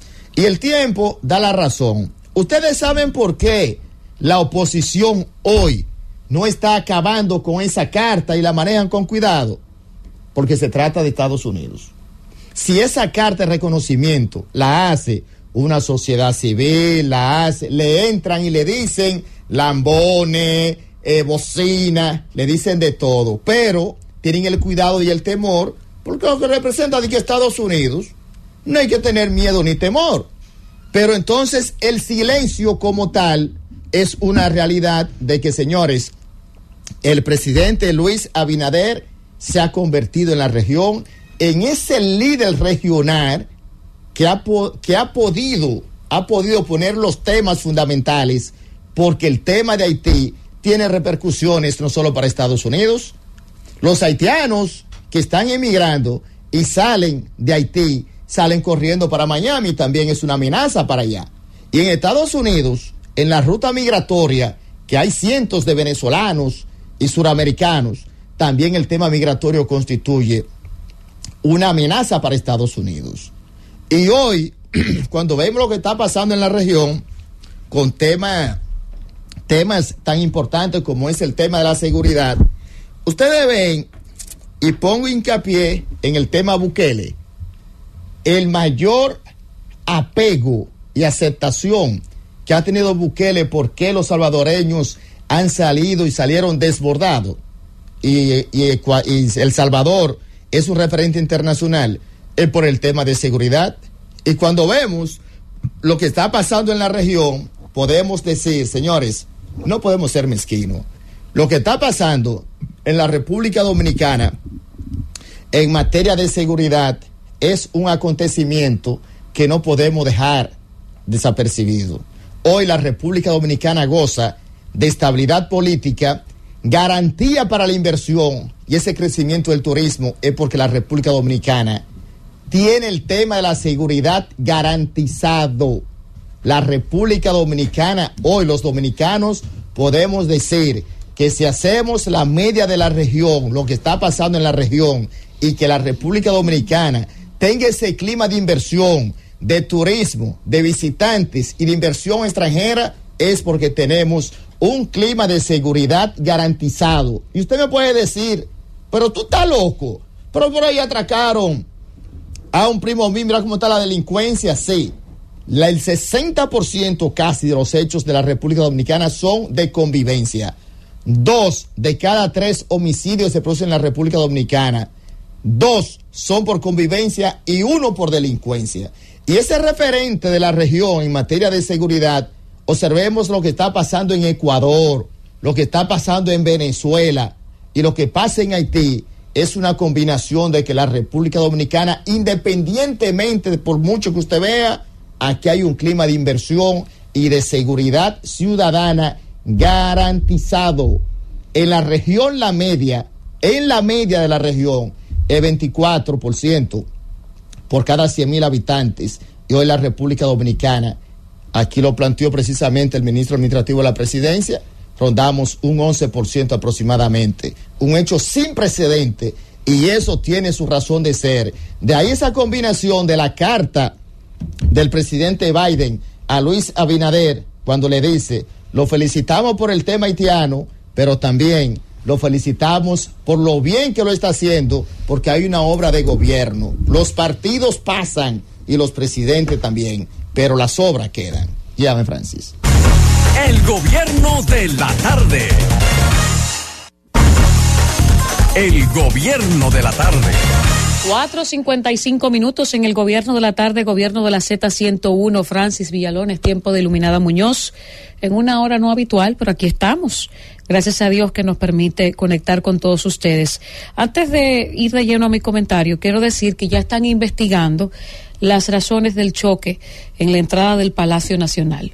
Y bueno, ya ustedes han podido leer y escuchar que este señor, ¿verdad? Eh, dominicano, John Raimundo Durán Villar, pues dice que fue que algo le, le, le, dijo, ¿verdad? Le indicó que hiciera esto. Sin embargo, pues es importante que se investigue porque hay dos, eh, dos miembros del cuerpo de seguridad presidencial afectados luego de esta embestida y caramba, una persona a altas horas de la noche que se impacte contra, ¿verdad?, esta, esta puerta metálica de la entrada del Palacio Nacional en la Avenida México y que diga que algo le dijo, para, quizás para evadir, aludiendo que él tiene problemas mentales, para evadir pues la, la parte legal, hay dos personas heridas. Y gracias a Dios que no están muertas estas personas.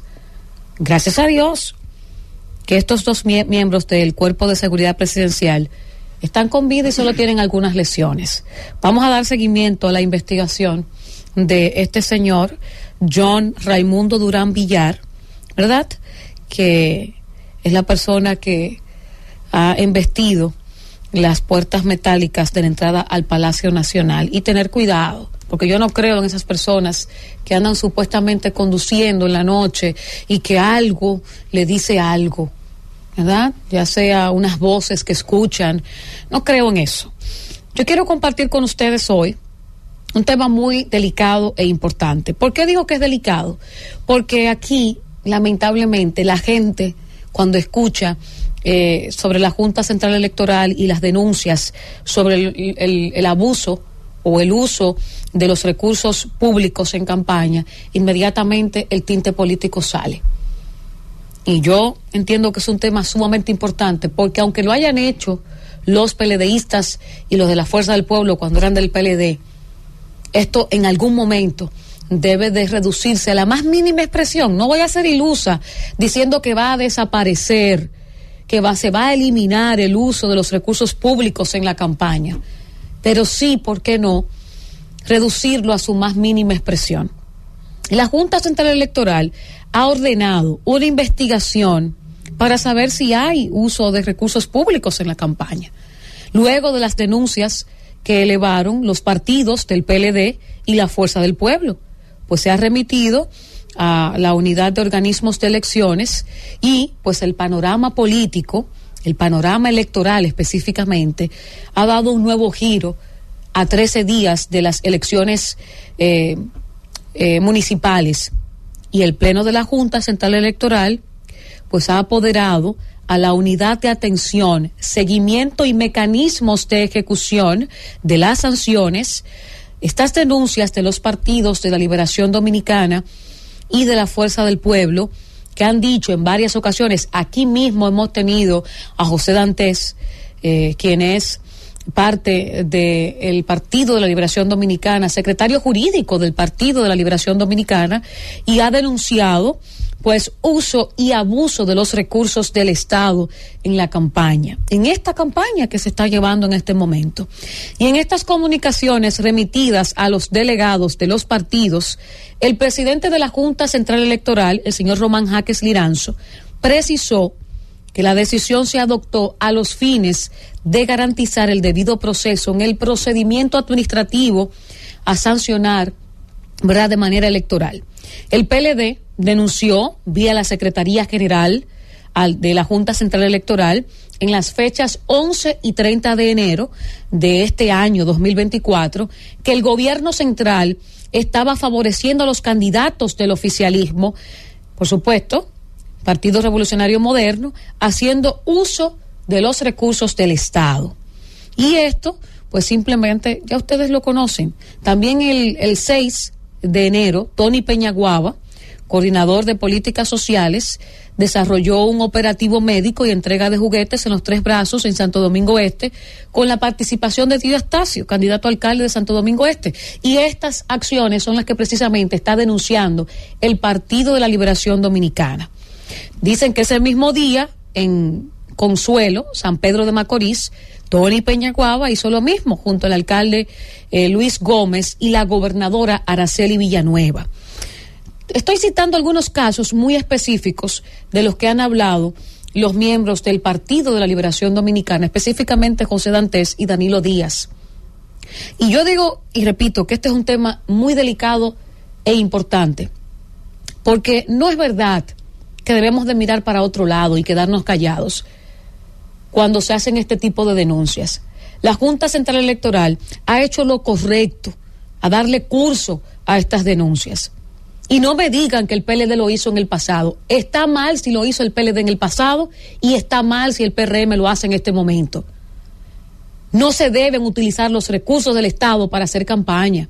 Y yo sé, estoy consciente, que no soy ninguna tonta, de que el partido que está en el gobierno tiene muchas ventajas, muchas ventajas sobre los partidos de oposición cuando hablamos de una contienda electoral, de una campaña en sí. Pero no podemos tampoco abusar de esa posición y burdamente presentar recursos que son del Estado a favor de un candidato. Y miren que Dios hasta se me parece a mí una excelente opción para Santo Domingo Este. Estoy segura que si llega a, a ganar esa, esa posición va a ser un excelente trabajo. Pero no estoy de acuerdo con que ningún funcionario de este, de este gobierno se la ponga fácil a Diostacio, llevándole operativos y llevándole, ¿verdad?, eh, ciertas facilidades para que él vaya buscando sus votos. A Dios que se busque sus votos él solo, no con, con los recursos del Estado, pero de igual forma a otros que han denunciado.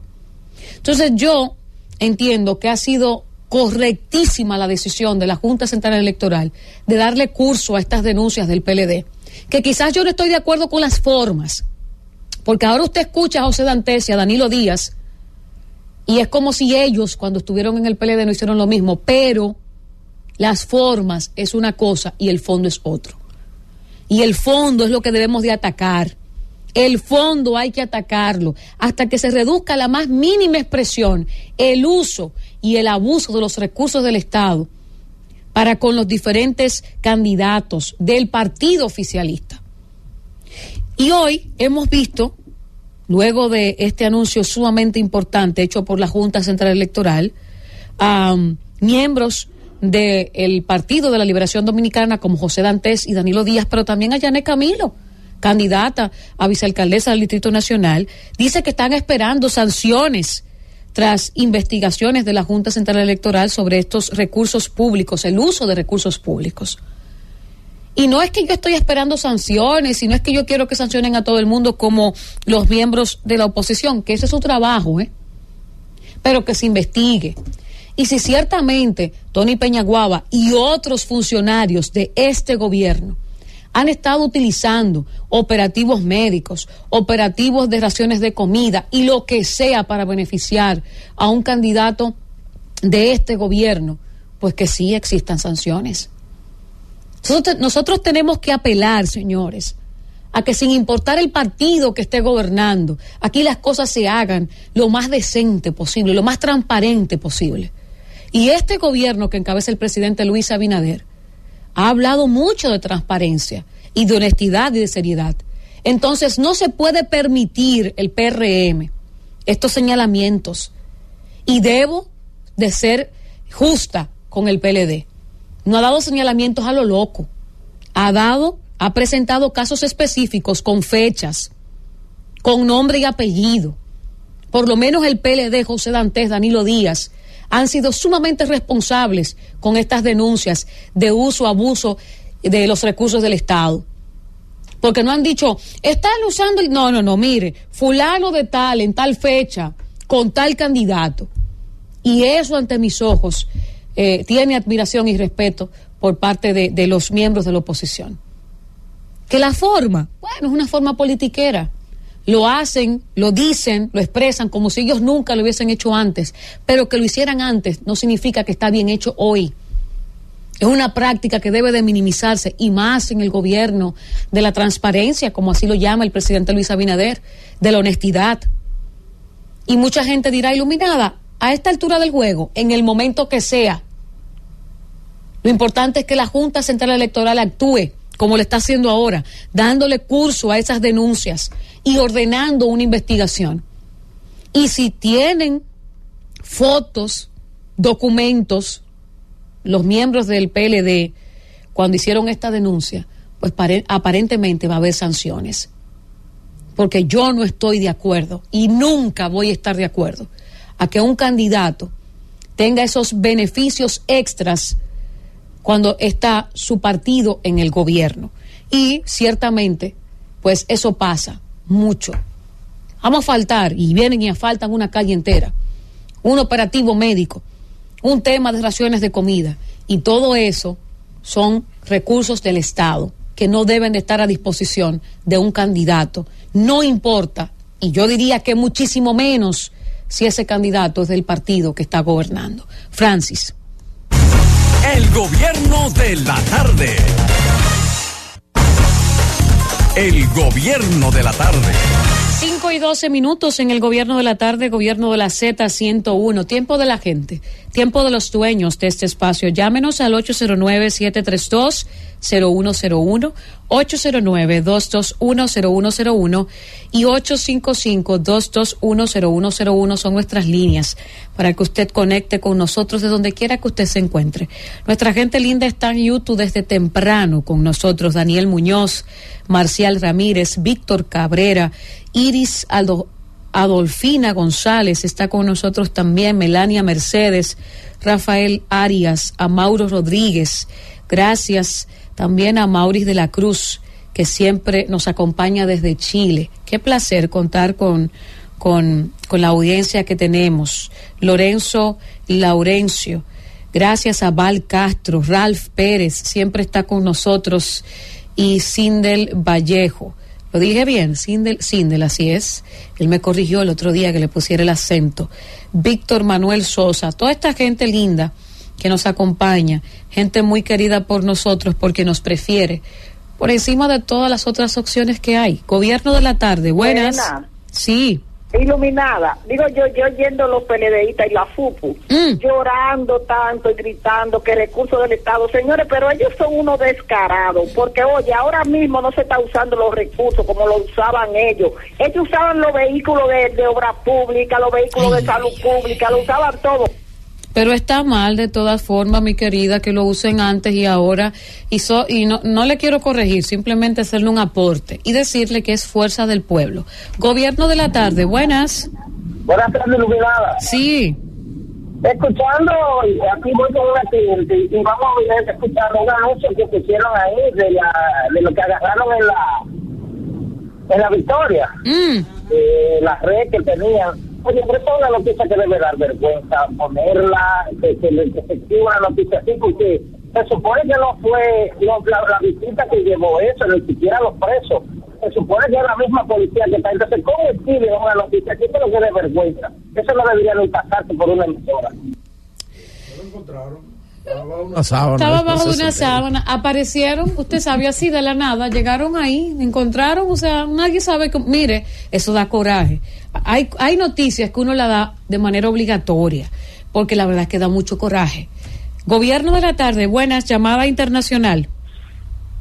Iluminada, Héctor Rubiera, Nueva New Jersey. Cuéntenos, querido. Está, Estaba escuchando ahorita a Fausto Montedeoca Ujú. Hablando sobre los, procedim- los procedimientos eh, políticos que no se sabe por dónde se va a cortar el bacalao. A Fausto que no se haga, que él sabe que ya se cortó y se cor- botó el cuchillo. ¿Cómo va a ser? Pero las ¿Y dónde se elecciones cortó el municipales son el 18. ¿Y a dónde se cortó? Se fue, huyó. Huyó. Gobierno de la tarde, llamada internacional. Buenas. Buenas tardes, desde Alaska. aquí. Isidro desde Alaska. Cuéntenos, querido. Óigame, pero estos PLDS tienen que estar con un zip en la boca. Eh. ¿Cómo va a ser? ¿Por qué? Claro, porque ellos gastaron miles y miles y miles de millones en la campaña, hasta tres días antes de, de, de- de campaña, de, ir a, a lo- a lo- a votar. Además, este dinero para que se lo roben los funcionarios, que se lo den a los pobres, a los niños, que lo ne- Bueno, mi querido, eh, que se hiciera antes no significa que se pueda hacer ahora. Eso yo lo, voy a mantener esa postura. No estoy de acuerdo con que se hiciera antes ni que se haga ahora. Gobierno de la tarde, buenas. Dominada. Sí. Hacía como tres meses que no me comunicaba con usted, Enrique de la Romana. Enrique, sí, sí, es cierto, tiene un ratito. Saludos para todos ahí en cabina. Amén. Y un saludo muy especial para mi amigo, el ingeniero Héctor Pimentel. Aquí está su amigo. Yo digo lo mismo que dijeron los oyentes. Leonel Fernández gastó 40 mil millones de pesos para llevar a Danilo a la presidencia de la República y también hizo una universidad en Haití con el dinero del pueblo. Diale, Francis, sentí que me dieron duro ahí mi comentario. Gobierno de la tarde, buena. Sentí que No. me dieron duro ahí. Buenas. Víctor Núñez, no. Víctor Núñez de Laguna Yo Salada. que Víctor se me querido. por la muerta. no, no. Díganos, querido. Oh, a un llamado a la Mm. oposición que se tome la patillita. ¿Cómo la Luis, patilla? Luis Abinader estuvo aquí en y fue un desborde, un desborde. Y esa gente no se aguantaron, comenzaron a dar sillazos, botellazos. ¿Cómo va a Así no. ¿Cómo va a ser, Víctor Núñez? Pero ellos tienen derecho, la oposición, a denunciar, como lo hizo este gobierno cuando estaba, este partido del gobierno cuando estaba en la oposición. El derecho es el derecho, señores. Gobierno de la tarde, buenas. Buenas tardes, ¿cómo está? Bien, gracias a Sí. Dios. ¿Con quién hablamos? Ah, de- habla José Pérez, New Jersey. De New Jersey, José Pérez. Adelante, querido. Mire, yo no sé, como que nosotros no es justificando una cosa con la otra, Ajá. pero usted no se acuerda, iluminada, Mm, y además personas que me están escuchando, ujú. cómo los PLDistas y Lionel y todo el mundo, en tiempo de campaña, todo el dinero que votaban, asfaltando todas las calles de todos los pueblos, sin prepararla, nada más por política y para ganar dinero. Eso era votando dinero, nada más para sorprender los votantes que estaban haciendo. Ok. Yo respeto todas las informaciones que ustedes dan. Gobierno de la tarde, buenas. Eh, Enrique, es cierto lo que tú te hablo de aquí la romana. Primeramente, te- es cierto lo que tú dices, pero quiero que tú sepas que el PLD Mira, mucho ojos que tu nieto y tu bisnieto van a verla en un futuro. Es segura. Dos, eh, señor presidente, ¿usted no piensa aumentarle a los pensionados? Con 10 mil pesos no se vive ni se paga casa donde la canasta está en 40%, en un 40%. Dígame, ¿qué ustedes me dicen al respecto de eso? Un pensionado ganando 10 mil pesos. Bueno, primero cuando vuelva a llamar diga su nombre, porfa. Sabemos que es de la romana, pero no sabemos quién es. Y es Hello. importante identificarse siempre. Gobierno de la tarde, buenas. Muy buenas tardes, iluminada. Sí. De Canta la Rana. Cuéntenos, querido, cuéntenos. Sí, yo lo que digo es lo siguiente, iluminada. Leonel Fernández viene de un barrio pobre, como dice la canción de Juan Luis Guerra. Vengo de un barrio pobre. Pero Leonel Fernández no se acordó de este paisito. Ok. Gobierno de la tarde, llamada internacional. Buenas.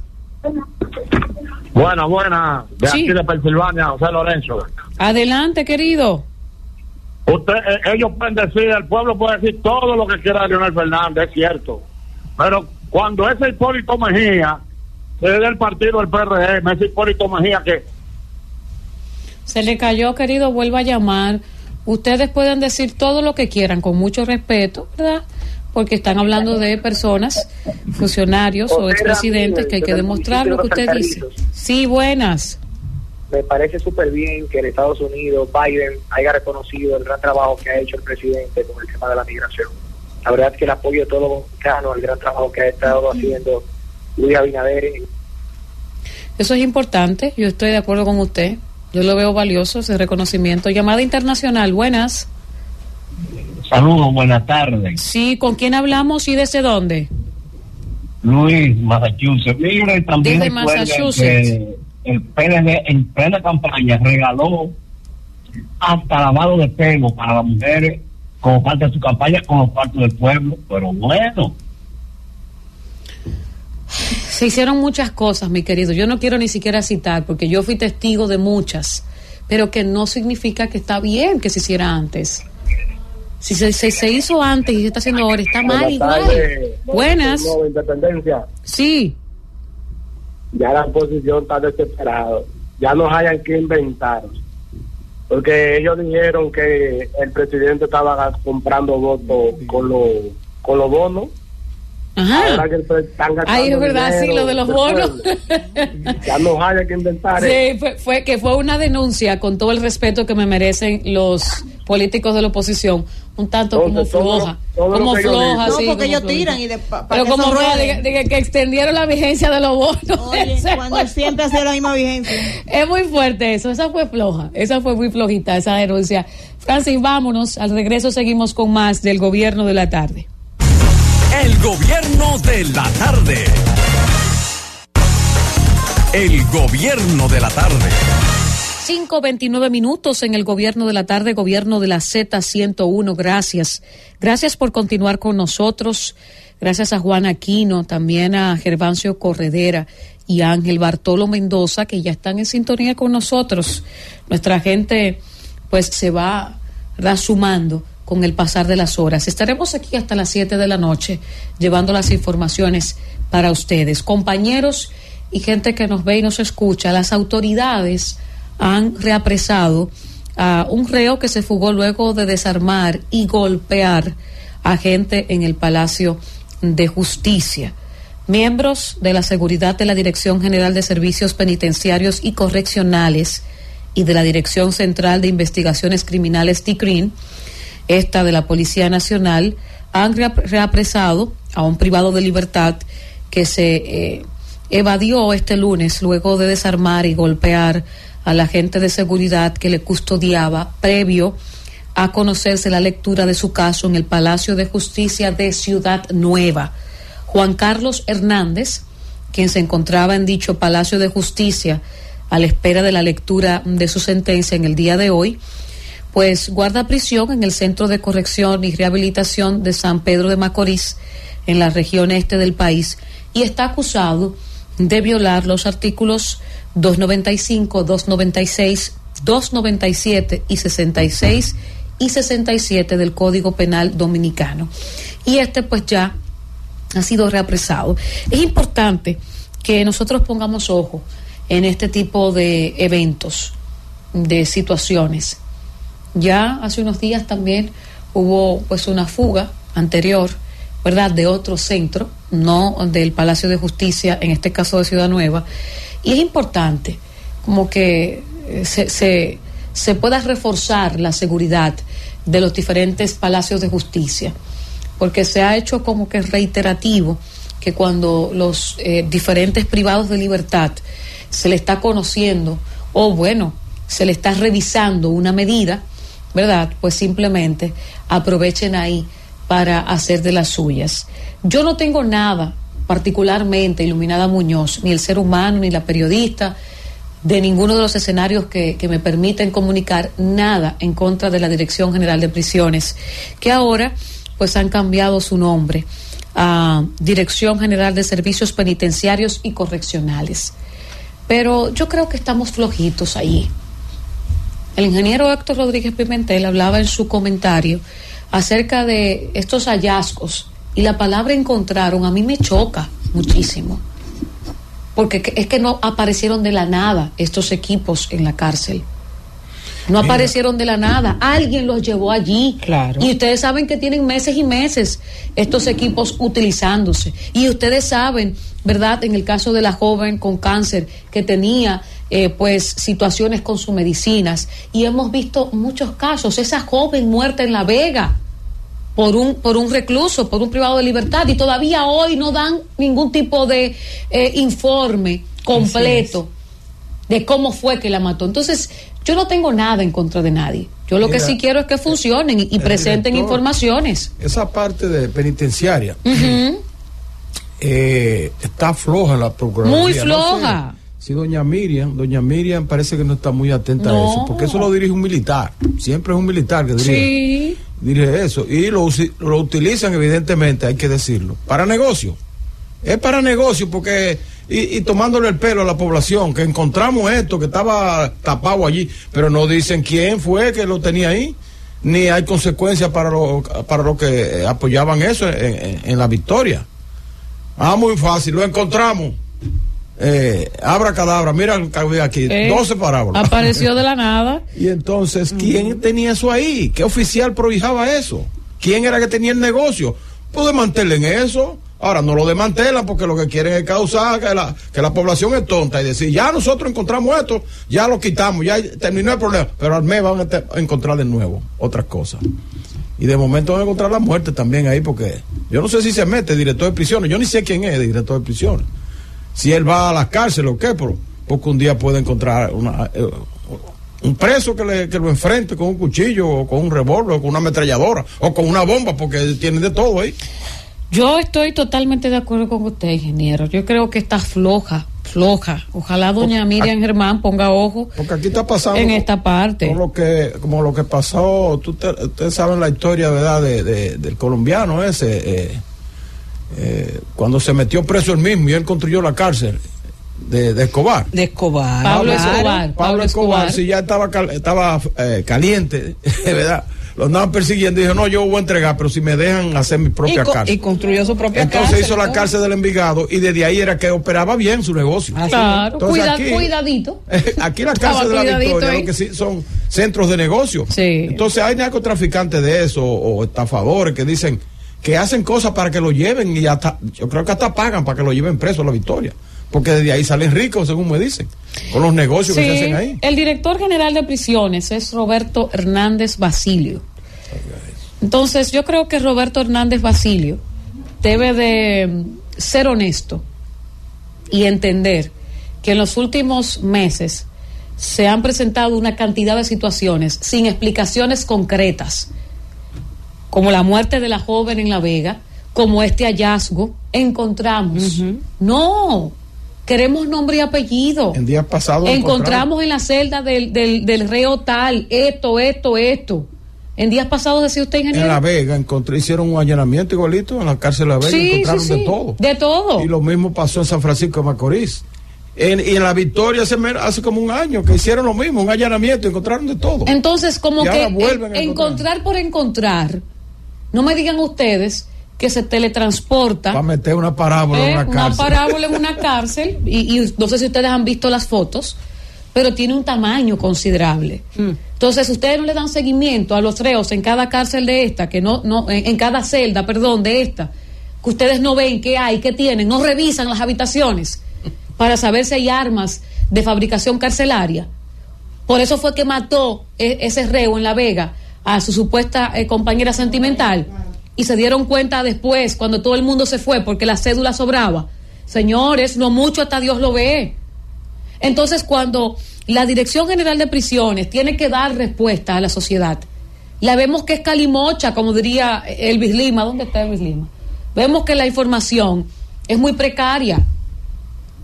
Ah, que la joven murió porque faltaba la sobraba la cédula y nos dimos cuenta. ¿En qué celda estaba? ¿Estaba en la celda del, de- del- del reo que se presume es su pareja? ¿Con qué la mató? Nunca nos dijeron a nosotros, pero miren ahora. eso se quedó así. No, y se va a quedar así. Y se Se va a quedar así. así, porque aquí no, no, uno mismo también, uno pelea y pelea, pero hasta cierto punto. Miren ahora, la campaña electoral ha arropado todo. Todo, todo, ya todo. Y uno mismo que tiene, lado. que tiene estos micrófonos aquí, uno mismo cede esos temas para hablar de los temas electorales. Si uno le exige constantemente respuestas, van a tener que darlas. Pero miren hoy, encontramos, ajá, ¿quién los metió los aparatos a la cárcel? Los reos. Las mujeres fueron a visitar y, se- y se- y- y lo, lo introdujeron en, en, en sus brasieres, en su ropa íntima. Miren, háganme el favor. Ustedes saben perfectamente que no pueden llegar esos aparatos electrónicos a, a la- a las diferentes cárceles. En el caso de esta, de la nada, hay complicidad.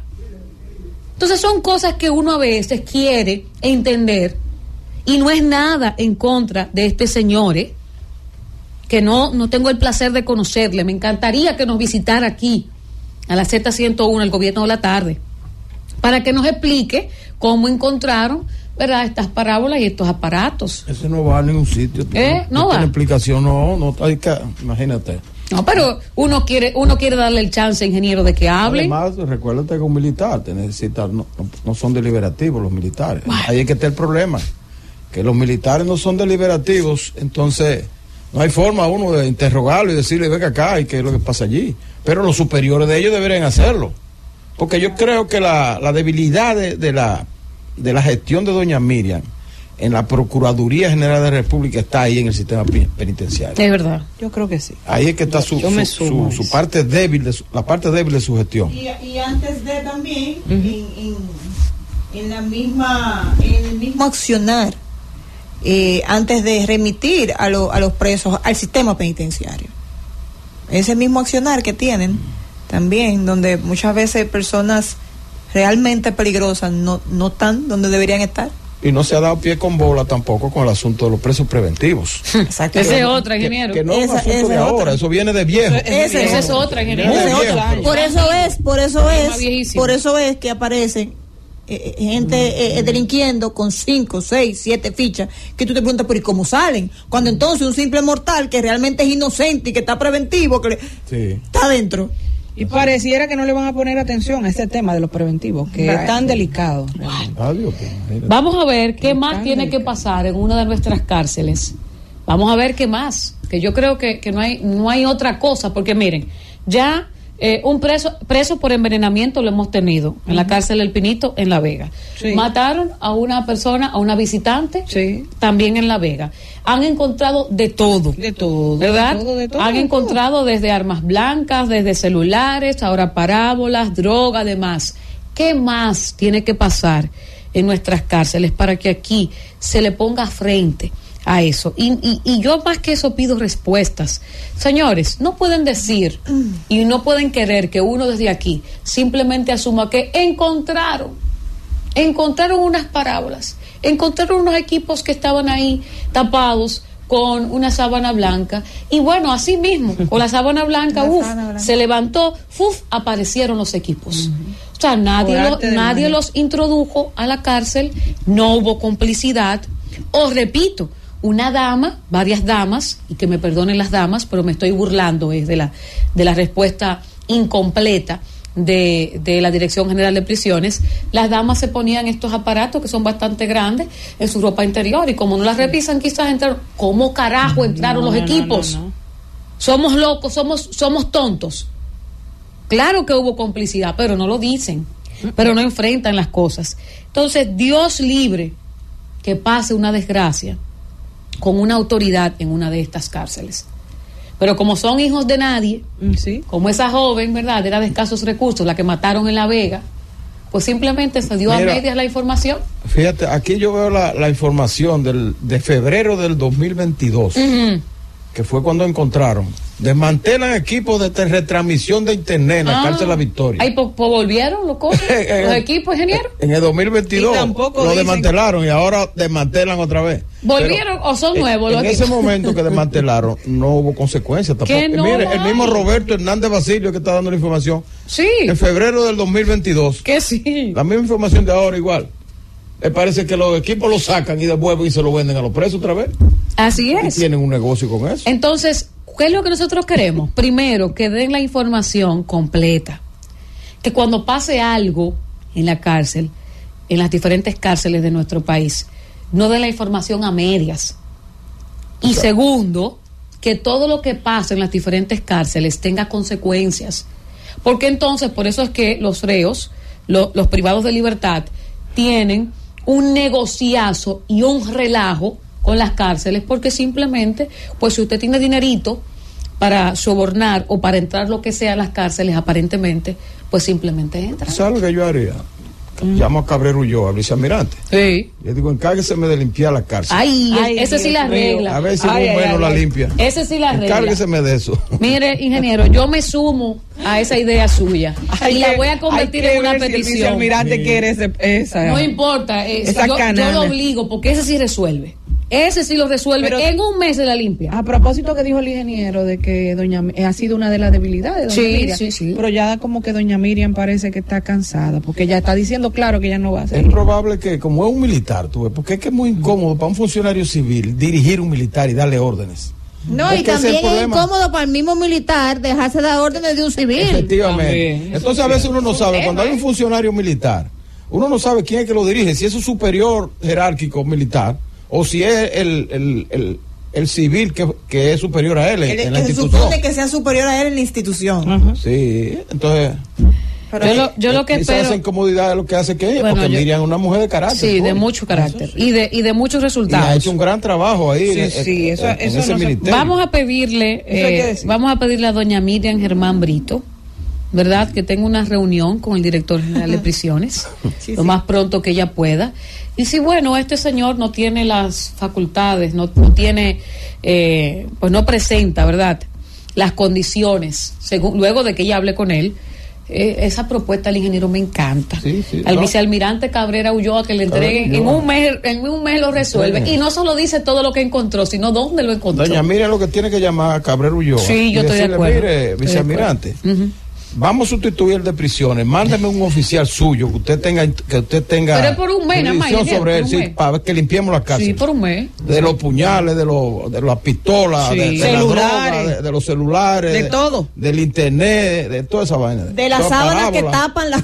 La sábana que tapa la parábola. Ajá, Nilda. Hasta Nilda, de eso. Nilda está pendiente de, de algo muy importante, la sábana que y taparon. de los Sí, porque esa pretamitas. parece que es la sábana de Harry Potter que hace la cosa el- invisible. ¿Qué hace el vice- De los los pretamistas que De hay los pretamistas también, En la cárcel, López está lleno de pretamistas que no quieren salir. Francis, pues está cumplan mejor la gente pena, que están adentro que los que y afuera. para que lo dejen ahí. Está mejor lo de adentro que lo de afuera, Francis. Vámonos. El gobierno Qué de la pendeja. tarde. El gobierno de la tarde. 5 y 50 minutos en el gobierno de la tarde, gobierno de la Z101. Ingeniero, usted está teniendo apoyo en nuestra transmisión de YouTube con su propuesta de que pongan a Cabrera Ulloa, No, no que lo pongan, no, porque sería una degradación para él. pero que lo asignen a Porque resolver. él- él Que está- apoye, que vaya de apoyo. está en la No, lo que dijo el ingeniero. que, que le llame doña Miriam, llame a Cabrera Ulloa, que es el que ha demostrado eficiencia en la persecución de los delincuentes. Sí, totalmente. Y de narcotráfico. De co- ha decomisado más le- droga. y le pida a un oficial Sí, de lo de él. de lo de él. Para que sea él. que Bajo la supervisión de él. Bajo la, la- sí, o mire, Víctor Cabrera, ingeniero, en YouTube, dice que está de acuerdo con usted, que, que Ulloa en un mes da resultados. Y yo creo que yo, sí. cre- yo creo que hasta en menos. En Sí, menos tiempo. sí, eh, él, él es muy eficiente. Porque si hay intención y hay, ¿verdad? Eh, Compromiso. Es fuerza de voluntad lo que hace falta aquí para, para darle eh, seguimiento a los a- temas. aquí eh, limpian las cárceles, no la limpian, sino que la organizan y sacan los- todos esos internet, y todos esos teléfonos y toda la cárcel. Y disminuye un 50% la, la delincuencia eh, y los robos y, la- y To- los- totalmente de y las con usted. estafas de internet y todas esas cosas. Porque todos los días yo me encuentro con una gente que dice que lo estafaron Sí. eh, por la vía de, la, de, Y eso, de ingeniero, las redes que sociales. la mayoría por vergüenza no lo dice. La mayoría Algunos por sentir vergüenza no lo dice. O sea, que imagínense si todos los que han sido estafados eh, lo comentan o lo denuncian. Y aquí no hay una gente que no haya recibido una llamada desde la cárcel. pa- Lo, lo hablábamos ahorita nosotros No, fuera del aire. A mí me tengo- hicieron una en el 2019 ofreciéndome Sí. un camión de ayuda La famosa- para mi fundación. La famosa ya- ya- eh, llamada de que a usted se le accidentó un familiar. Sí. ¿Y cuál es el familiar? En tal sitio, le- eh, eh, póngame una, una recarga para yo seguir informando. A mí fue, mire, Es que, y tú lo, lo único que tú dices Mire. es, ¿a qué número es Sí, claro. No, y, y tienen una capacidad de persuasión Sí, sí, sí. increíble. A mí fue que tenían un camión listo con ayuda desde eh, eh, pañales, leche, hasta laptops había ahí para mi fundación. Y que para que el camión llegara tenía que depositarle seis mil pesos. Porque Dios no había mío. dinero para el combustible, pero que el camión ya estaba ahí listo y que nos habían visto hablar de una fundación que tenemos. La verdad que todos, yo creo que hemos recibido alguna llamada, los que estamos aquí en cabina. Francis, ¿te han llamado a ti para estafarse, estafarte de- intentar estafarte de la cárcel y a José Manuel? A José Manuel no, pero eh, eh, hay que decir que esto es una llamada recurrente. Miren compañeros, las cosas en Chile están bien difíciles. Eh, el cielo en Chile, la verdad es que está bastante claro, estuvo bastante claro en el día de hoy. Un video capturado muestra el dramático estado del cielo, teñido por los intensos incendios forestales que han asolado la región en los últimos días. Estos incendios han causado la muerte de 112 personas, 112 personas eh, muertas y daños inmesurables, dejando a las autoridades desbordadas en sus esfuerzos por controlar la situación. Hay una grabación que fue realizada en Viña del Mar, evidenciando la grave crisis ambiental que fre- enfrenta eh, pues Chile. Y tenemos a un fiel eh, seguidor de la Z101 del gobierno de la tarde, que es de Chile. Nos gustaría, eh, bueno, que él nos escriba eh, por aquí, decirle- por esa transmisión de YouTube. decirle a la gente, porque algunos yo he oído algunos comentarios, que personas que ignoran que Sí. ahora en Sudamérica es el verano. Así o es. sea, que no es el invierno, porque eh, nosotros aquí estamos en invierno y allá están en verano. Entonces hace Así un calor es. enorme, por eso se producen esos fuegos, esos fuegos forestales. Sí, eh, ciertamente hay una gran cantidad de fuegos, específicamente lo hemos estado viendo en Chile. Y a mí lo, lo- lo que de verdad me sorprende es la cantidad de muertos, 112 personas muertas con estos incendios. Y, y la verdad es que sí, que, que se, han, se han enfrentado muchas emergencias. Y aunque nosotros aquí estamos envueltos en la cotidianidad de las elecciones, pues simplemente hay otros países que enfrentan situaciones bastante difíciles. A Maurice de la Cruz, que es nuestro seguidor de Chile, ojalá que él nos escriba y nos deje saber cómo andan la cosa por allí. Pero vamos a ver, vamos a ver, esperando que en Dios que estos incendios sean sofocados al 100% y que no siga muriendo gente. No es lo mismo que usted pierda su casa, que un incendio voraz pues la, la consuma, a que usted pierda un hijo, una madre, un hermano en estos incendios en, en Chile. La verdad es que a mí me, me corta mucho este tipo de noticias. 112 personas muertas. Para mí, una sola persona que muere en un incendio es mucho. Imagínense si son 112. Pero vamos a estar pendientes a las informaciones desde Chile y vamos a estar pendientes también a El Salvador. Ya en la semana eh, vamos a recibir a Juan Segovia, nuestro experto en política internacional, para ver verdad lo que se vaticina para El Salvador en este segundo periodo de Nayib Bukele, que ayer, compañeros, eh, ya él hablaba de, de su triunfo, incluso ni siquiera se habían computado el 30%.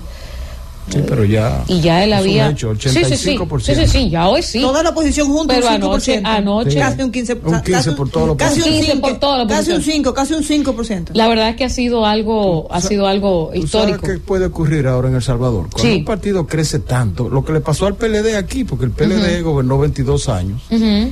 Y ellos hablaban de 44 hasta, el- hasta 1940, hasta Sí. el 2044, es- que es el centenario de la, repu- de la República, el eh, ¿sí?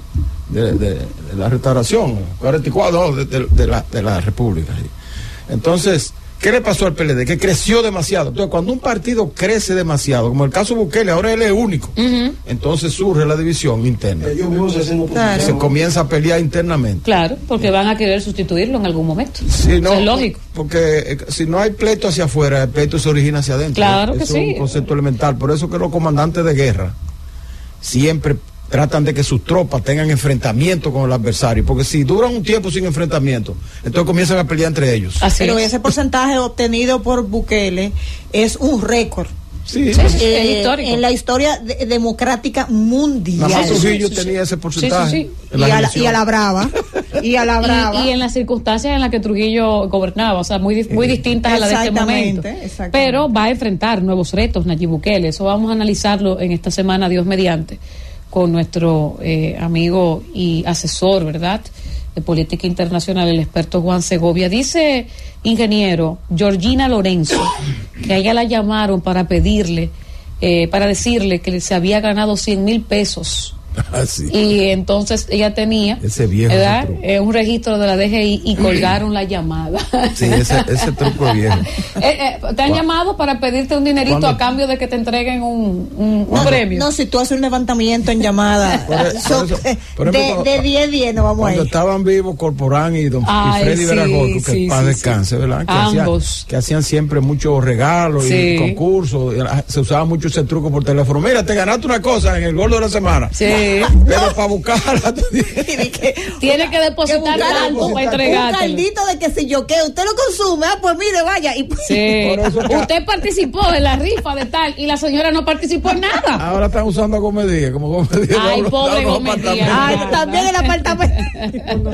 Y, y la CRB. Ay, el del apartamento y la CRB está feo para la foto. Eso está bien feo Se han querellado personas ya en su contra. Vamos a ver en qué para eso. Ah, porque el hombre es seguido. ¿Te Ah? Ingeniero, ¿y usted no oye lo que él hizo? Se acostó con una joven ofreciéndole un vehículo. Se acostó. Sí, sí, tuvo relaciones sexuales. la joven, la joven tuvo relaciones sexuales con ¿Y una joven. que no, no, no, que lo, lo dijo, lo dijo la misma dijo. joven, ingeniero. Ah, lo denunció, Lo denunció. Una joven denunció que tuvo relaciones sexuales con él por con una promesa que le hizo de un de un, de un vehículo.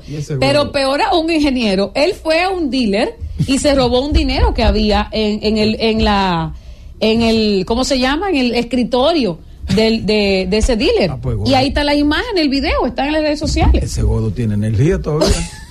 Yo no sé qué van a hacer con él. Yo no sé qué van a hacer con él, pero que Una denuncias pela. denuncias hay para meterlo preso ese charlatán. Vámonos, Francis, a la pausa.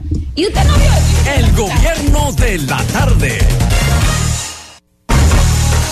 El gobierno de la tarde. Seis y cinco minutos en el gobierno de la tarde, gobierno de la Z101. Francis, voy a tomarme el atrevimiento de hacer un segundo comentario en esta tarde. Y digo atrevimiento porque es un tema que a mí me molesta mucho. La irresponsabilidad de los padres. Y mucha gente dirá que yo lo digo o me molesta la irresponsabilidad de los padres porque yo no soy madre. Sin embargo, es todo lo contrario. Porque he tenido un padre y he tenido una muy buena madre y he tenido un excelente padre. Es que entiendo que cada ser humano, cada niño que viene a este mundo, merece que quien lo trae a este mundo, que el niño no ha pedido que usted lo traiga, usted lo proteja. Y en este caso, que usted, al igual que a mí, yo sé que se le va a prender muchísimo la sangre. Es increíble como precisamente las personas que están llamadas a proteger a un hijo son los que le provocan una herida. Yo me refiero al caso de Puerto Plata. Una mujer lanza un machetazo a su esposo, están ellos discutiendo, y adivinen quién recibe el machetazo. Su hijo de siete años. El niño Joel Viváez Estrella, de siete años, falleció, murió, tras haber recibido un machetazo que su madre le habría lanzado a su papá en medio de una riña en un hecho ocurrido en Inver, Puerto Plata. El menor fue trasladado al hospital Arturo Grullón de Santiago para recibir atenciones médicas, sin embargo, no sobrevivió. Los padres son identificados como Elvia Estrella y Joel Diloné Baez, quienes estaban ingiriendo bebidas alcohólicas y se enfrascaron en una riña cuando la mujer le revisó el celular, el móvil, a su pareja y pues ahí comenzó todo el problema.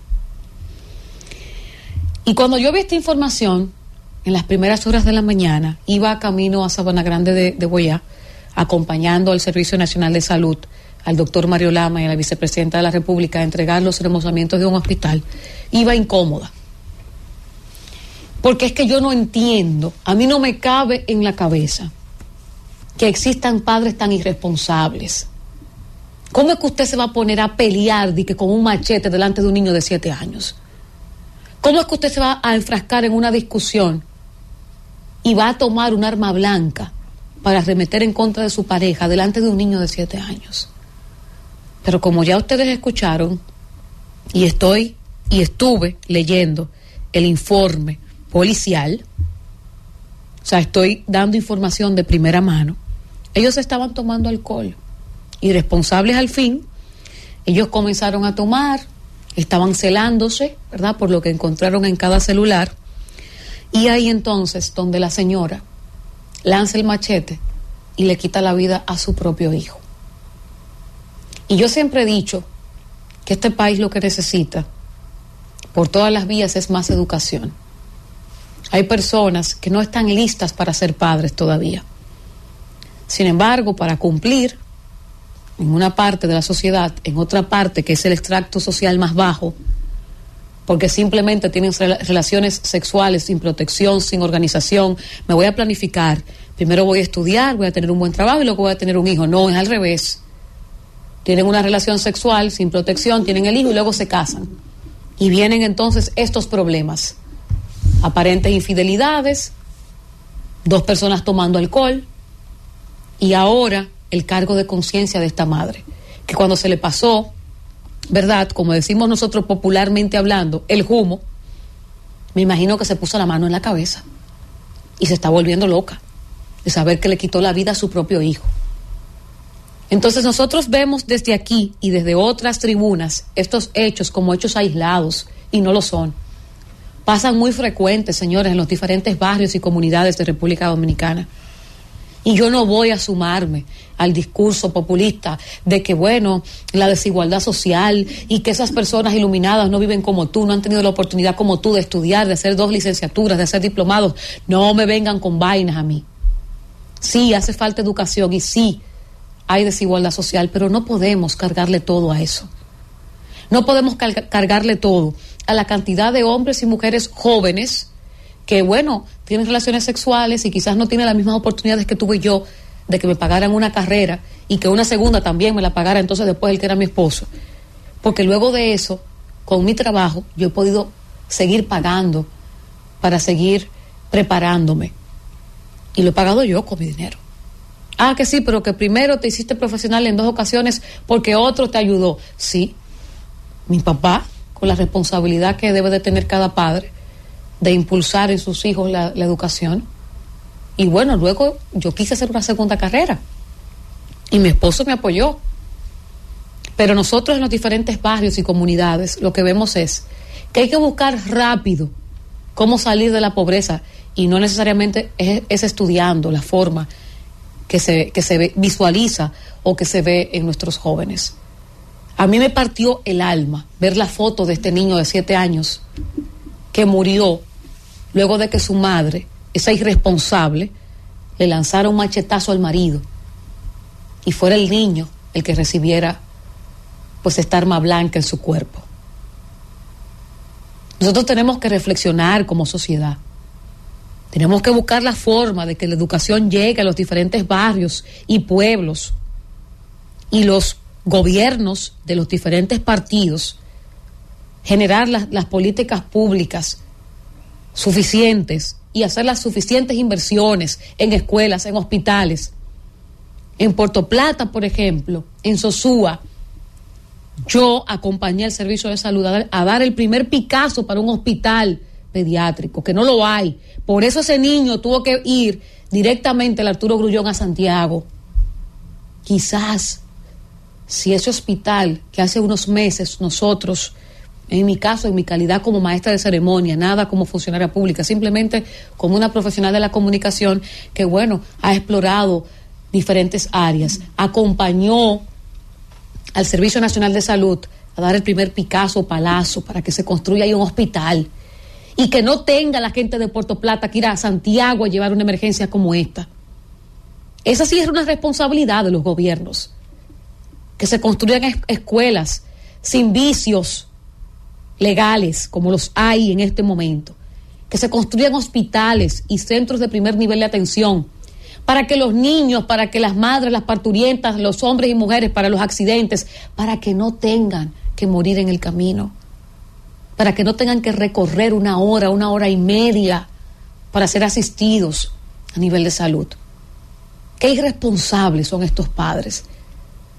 Qué irresponsables fueron estos padres que antepusieron una discusión estúpida, vacía, estéril. Yo estoy segura que algo tonto y se pusieron a discutir y luego esta señora cavernícola y que me perdone, porque a quién se le ocurre coger un machete para pelear con un hombre. ¿A quién se le ocurre coger un machete para pelear con un hombre? Si esa persona usted entiende que no lo está respetando como mujer, déjelo o busquen ayuda, porque no me gusta decir déjenlo, porque dicen que lo mejor, lo más fácil es usted mandar a votar al marido ajeno.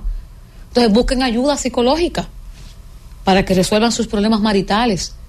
Pero ponerse a discutir y a pelear con un machete en mano y que esto le cueste la vida a un niño de siete años, señores, créanme que yo he tenido que contenerme mucho la rabia que yo siento para compartir esta información con ustedes.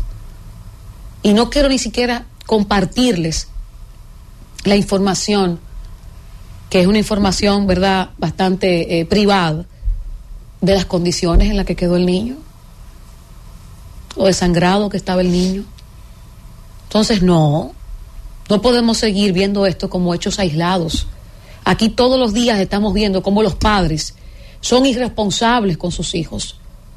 Y no quiero tener que recordar el caso de este angelito con 127 heridas en el cuerpo, que su padre delegó, delegó lo que era su responsabilidad, cuidar su hijo, él, y la madre delegó la responsabilidad de criarlo, ella que lo trajo al mundo, porque el marido no lo quería en la casa.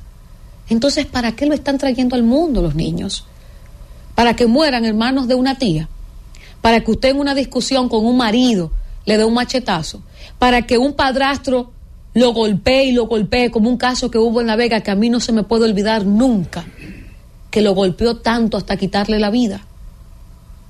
Entonces, hay que buscar la forma de que nuestros pueblos, en, nuestros barrios, la educación llegue y también la educación sexual llegue que existen los preservativos, que existen los métodos anticonceptivos. Es una forma responsable de usted no traer un niño al mundo hasta que usted esté claro de con quién lo está trayendo. Y si usted ciertamente conoce a ese hombre, porque esta mujer aparentemente estaba cansada. Nadie saca un machete porque sí, ni el primer día que ve un celular algo raro de su marido. Entonces debió de ella pensarlo primero antes de, traer a este niño al mundo. Y yo no quiero llover sobre mojado, a mí no me gusta machacar a quien está sufriendo. Y yo estoy segura que esta madre y este padre están sufriendo. Porque aunque ellos fueran dos irresponsables que estaban tomando alcohol y discutiendo y un machete en la casa, ese niño era su hijo. Y yo sé que les duele. Pero no podemos seguir trayendo niños al mundo para que nos los críe otro.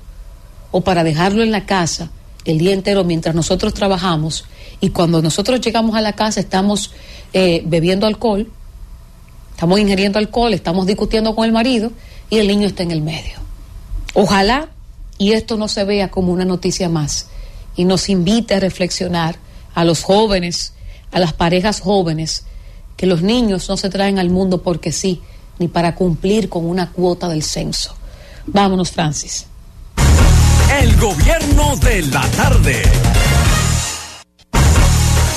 El gobierno de la tarde. 6.22 minutos en el gobierno de la tarde, gobierno de la Z101. Hay que decir que ratifican medidas de coerción contra acusado por corrupción en Operación Medusa. La tercera sala penal de la Corte de Apelación del Distrito Nacional acogió el pedimento del Ministerio Público y rechazó el recurso de apelación interpuesto por la defensa de Rafael Antonio Mercedes Marte. Esto contra la resolución que le impuso el arresto domiciliario e impedimento de salida del país por su vinculación a hechos de corrupción en el entramado criminal desmantelado con la operación Medusa. Siendo las seis y veintitrés minutos en el gobierno de la tarde, pues es el momento de volver a escuchar el comentario de nuestro compañero Fausto Montes de Oca. Muy nuevamente, muy buenas tardes, mis distinguidos compañeros. Señores, he estado leyendo una entrevista que le hicieron al aspirante alcalde por la importante, el importante municipio de Santiago, Ulises Rodríguez. ciertamente yo creo que la nobleza obliga, porque leyendo la entrevista que le hacen al, al- aspirante, yo me quedo como así como pensando, pero caramba, todo el mundo eh, elogia la, la gestión de Abel Martínez como alcalde en Santiago. Todo el mundo habla de la organización de Santiago, de la limpieza. Inclusive hubo alguien aquí, Neris, Neris, la regidora de la Fuerza del Pueblo por el Distrito Nacional, que Neris dijo, Martínez. Neris Martínez, que dijo que solamente tres alcaldías a nivel nacional tienen el control del tránsito. Una de ellas es el municipio de Santiago. Así es. Y el señor Ulises Rodríguez, señores, yo leyendo eso, para él nada anda bien en Santiago. Él dice que eso es un desastre. Pero ¿y cómo un candidato puede llegar a ese nivel de mezquindades? Porque usted como, como candidato, cuando usted dice eso, usted se rebaja, usted cae al pozo diciendo eso. Por el contrario, plantee su programa de gobierno y colóquese por encima de eso. Pero no quiera negar el desarrollo, la apertura que se ha dado en esa ciudad para usted montar su candidatura y entonces a su contrincante llamarle como inexperiencia, sacarle la inexperiencia, pero la cual es la experiencia suya, haber sido mano derecha de Gilberto Cerrulle, el alcalde más desastroso que ha pasado por esa ciudad tan importante del país. Señores, indiscutiblemente que uno lee cosas de, de lo político y uno se queda con las dos manos en la cabeza. Porque es que la gente no es tonta. Usted no puede construir un- una propuesta municipal diciendo que la gestión de Abel Martínez, que todo el mundo en el país, en los 44, en los 48 mil kilómetros cuadrados que tiene este- esta media isla, todo el mundo valora esa gestión. Inclusive la, la, la base sobre la cual se monta la candidatura presidencial de Abel no es sobre que fue presidente de la Cámara de Diputados o es un dirigente connotado del PLD, no. Se monta sobre la base de una gestión de ocho años en Santiago que ha normalizado, que ha, ha hermoseado esa ciudad, la ha puesto hermosa, que ha recuperado áreas como las áreas que están alrededor del yaque, que ha llevado a Santiago a otro nivel de organización, inclusive él mismo saliendo al frente, quitando tarantines y haciendo una política, vamos a decir en Santiago, por respeto a la municipalidad de Santiago. Entonces salir este aspirante y decir que todo anda mal, que es un tema mediático, mediático. O sea, medio país, el país entero está equivocado de que el municipio de Santiago es el municipio que está mejor gerenteado desde el punto de vista de la administración local.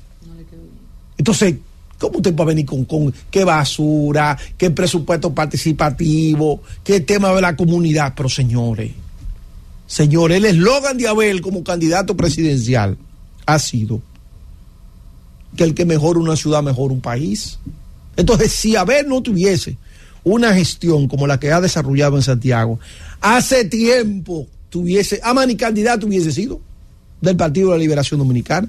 Es candidato porque realmente tiene un prestigio ganado, tiene un aval político que se lo da una administración de ocho años en la gestión eh, de la alcaldía, pero además porque ha hecho una obra impactante en dicha, en dicha, eh, eh, en dicha demarcación. Porque si no, no hubiese estado apuntalado. Lo que lo apuntala es Santiago, que es el corazón de las 22 provincias del Cibao. Y lo que se hace en Santiago se irradia en todo el, el territorio nacional. Es como pasa con, con- con- los políticos de acá de la capital, que son senadores, diputados, alcaldes, pero tienen una dimensión que en toda la geografía nacional le conocen y le dan seguimiento al trabajo que han realizado. De manera que eh, me, me he sentido un poco, no sé, como que me gusta siempre ver como que los políticos se, se, se colocan por encima, o no, no cuesta nada decir, mira, eh, nosotros nos proponemos, si usted no quiere reconocer la obra de gobierno de Abel, entonces sea creativo. Vamos a decir, ellos están recogiendo la basura de siete de la mañana, 9, nosotros la vamos a recoger de la madrugada, en la madrugada, para no torpedear el, el tránsito, cuando, lo- cuando la familia va a los colegios, va al trabajo. Con el tema del presupuesto participativo. Miren, ellos tienen de presupuesto participativo el 10% del presupuesto del ayuntamiento. Nosotros lo vamos a aumentar a un 20%. Y con ese 20 entonces vamos a agrandar las obras. Vamos a hacer, ellos están haciendo eh, aceras, contenes, no. Nosotros entonces vamos a agregar canchas deportivas en los barrios más vulnerables y de esa manera tenemos una incidencia, aportamos para bajar los niveles de delincuencia, aportamos para, para aportar para que el tema de los vicios desaparezcan en esas comunidades que la tenemos mapeada sobre el mapa de la criminalidad que hay en Santiago. El tema del tránsito, ellos lo están haciendo de esta manera, pero nosotros ahora tenemos una nueva creatividad con la entrada del monorriel, con la entrada del, de- teleférico en Santiago. Vamos entonces a, combinar y vamos entonces a tener esta salida. Vamos a señores, creatividad. No se crece atacando el otro, se crece aportando ideas novedosas, porque el votante, el votante no le importa que usted diga, de que este no sirve, no, que va a ser tú. Así que se construye. No es de que, ah, de que Carolina todo está malo. No, Carolina, no, vengo, aquí al Distrito Nacional. Todo lo que está haciendo Carolina, no, o sea, Carolina tiene cosas positivas. Ahora, usted lo que tiene que decir es qué es lo que usted va a hacer. Y en ese sentido, Domingo ha bajado con una propuesta interesante, bajarle dos grados a la ciudad. Bueno, es una propuesta. Pero usted no puede venir y decir de que, de que Carolina ha hecho una mala gestión. No, no ha hecho una mala gestión. Porque la gente observa. Ahí están los parques y otras obras que quizá ya pueda reivindicar. Entonces, ¿qué es lo que hay que hacer? Plantear cosas donde la gestión de Carolina no ha llegado. Entonces, déjame ver qué Carolina le ha faltado. Ah, la ciudad se ha inundado dos veces de una manera estrepitosa. Espérate, vamos a trabajar el drenaje. ¿Y de dónde están los fondos? Los fondos están aquí con el tema del IPI. Son propuestas. Vamos a bajarle los grados a la ciudad. ¿Y qué vamos a hacer? Vamos a reducir, vamos a reducir la huella de carbono. Vamos ahora a sembrar árboles donde quiera que se pueda. Y donde no se puede, entonces vamos a buscar un árbol que se adapte a esas condiciones. Ahora vamos a tener una guindaleza para tirarle a los edificios. Y de los edificios puede entonces, eso se le puede descontar, que si yo, de una expensa que tengan que pagar de basura, porque lo- los, los condominios pagan basura. No, no, póngame esa, esa hilera ahí de árboles o, de lo que tiene el, el play de Chicago Cup. Entonces, póngame aquí eh, para que usted me le baje entonces la temperatura a este departamento. O sea, son ideas. En definitiva, se avanza en política con nuevas ideas, con nuevas propuestas. Entonces, eh, Ulises Rodríguez, no descalifique a tu contrincante, Víctor Fadur, por inexperiencia, porque la experiencia que tú tienes en Santiago, nadie quiere que te la recuerde. Que tú eras mano derecha de, de Gilberto Cerrulle, un alcalde que fue desastroso. Entonces, no te coloque en un lado de querer demeritar la gestión de Abel, porque si algo luminoso tiene Abel como político, ha sido la gestión de la ciudad de Santiago, que la ha convertido en una referencia, no solamente para la República Dominicana, sino para todo el área del Caribe. Francis. El gobierno de la tarde. El gobierno de la tarde. 6:35 minutos en el gobierno de la tarde, gobierno de la Z101. Más de 14 millones de personas siguen en alerta en California por las lluvias ca- catastróficas. Mientras en Chile, pues los incendios han provocado más de 112 muertes. En California, pues hay 14 millones de personas que están en alerta por estas lluvias catastróficas y ese fenómeno conocido como el río atmosférico que tiene trae consigo lluvias excesivas y potencialmente catastróficas ingeniero. Y Lu- Un pedacito de esa Sí, pero así todavía la gente no quiere entender la realidad del cambio climático. La gente y, no cre- quiere y creen que entenderlo es un todavía. discurso político. Y creen que es algo miren, político. Miren ahí, miren ahí la, la- la respuesta, que es un discurso político. El domingo, en Los Ángeles, experimentó su día más lluvioso en casi 20 años y en 24 horas llovió lo equivalente a un mes. Escuchen esto, ¿eh? En Los Ángeles. En Los Ángeles. Entonces, en California, señores, lo que se está viviendo es bastante preocupante. Y como bien dice el ingeniero, mientras en Chile estarían deseando que caiga esta lluvia para que pueda sofocar los incendios, en California hay no 15 mil ni 30 mil, sino 14 millones de personas que siguen en alerta y así lo ha dicho el gobernador de California, el demócrata eh, Gavin Newsom, que declaró ayer el estado de emergencia para ocho condados del sur del estado por la tormenta invernal que previsiblemente dejará récords de lluvia y nieve. Bueno, que fue lo que se vivió aquí en, no- en noviembre. En las lluvias de noviembre, esa pluviometría no se había visto en 40 años. Ciertamente hay un hay un Porque esa es la característica del cambio climático. Es que eh, eh, las temperaturas y los fenómenos son extremos.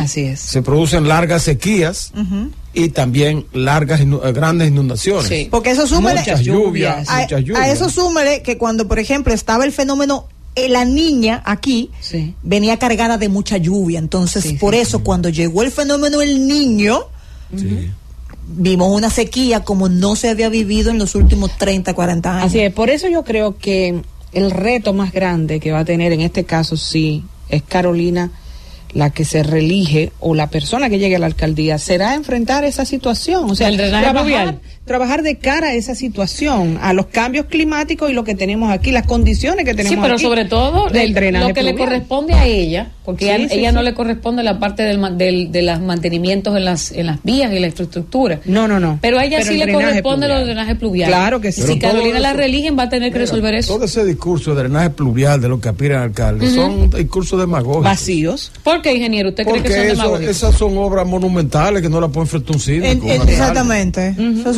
gobierno central. Ahora, gobierno ¿por qué central. se está produciendo esas inundaciones aquí? No es tanto el cambio climático, sino por la densidad poblacional que se está dando aquí en los sectores.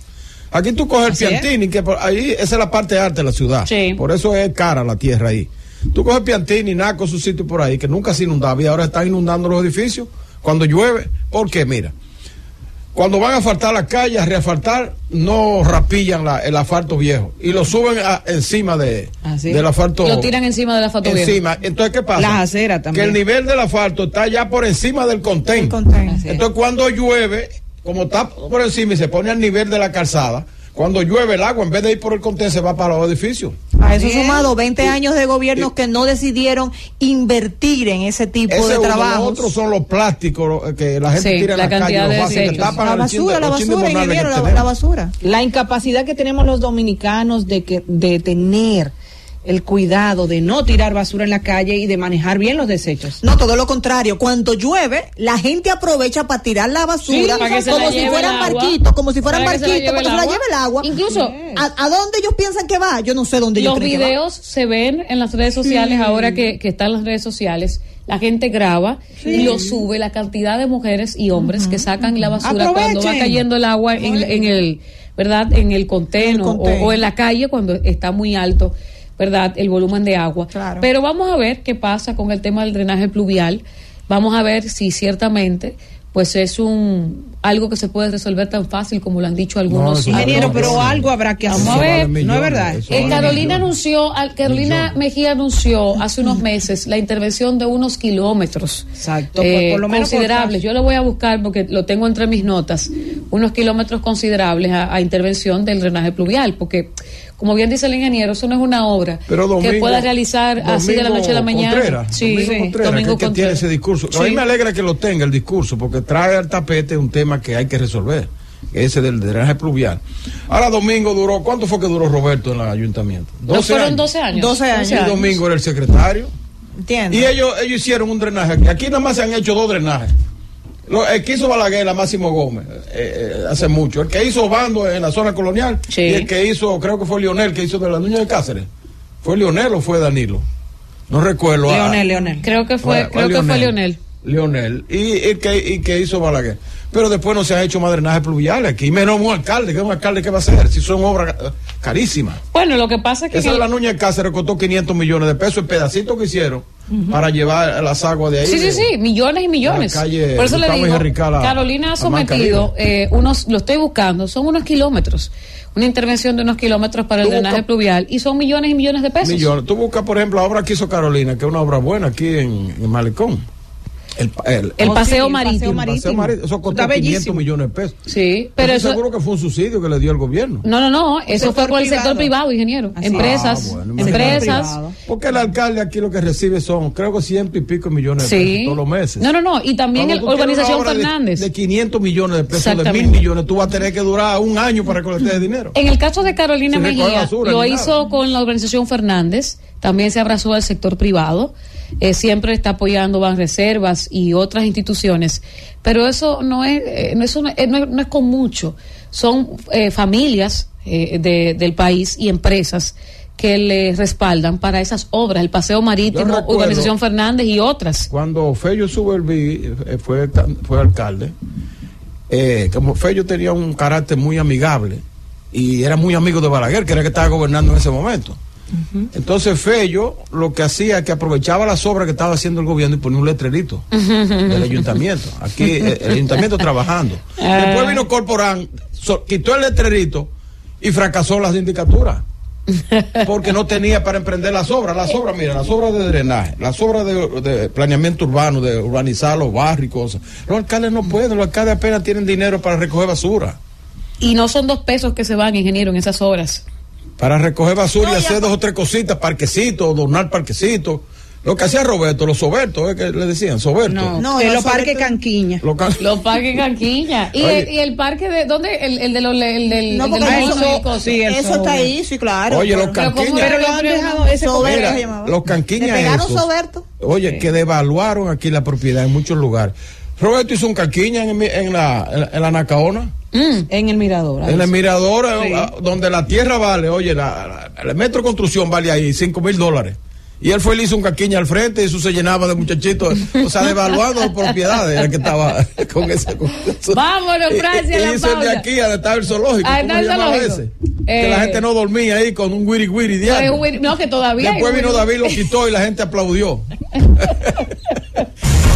El gobierno de la tarde. El gobierno de la tarde. 6:48 minutos en el gobierno de la tarde, tiempo de la gente. Estos últimos exactamente ocho minutos vamos a dedicárselo a los dueños de este espacio. Llámenos al 809-732-0101, nuestra línea desde el interior sin cargos 809-221-0101 y nuestra línea internacional 855-221-0101. Nuestra gente de YouTube está bastante activa, ¿eh? está bastante activa como siempre y nosotros le saludamos y le agradecemos que siempre pues elijan el gobierno de la tarde. Henry Romero está ahí peleando con Montes de Oca. Dejen esos pleitos, ¿eh? Gobierno de la tarde, buenas. Buenas tardes, iluminada. Sí, Enelia Guzmán, Santo Domingo Norte. adelante, Zeneida.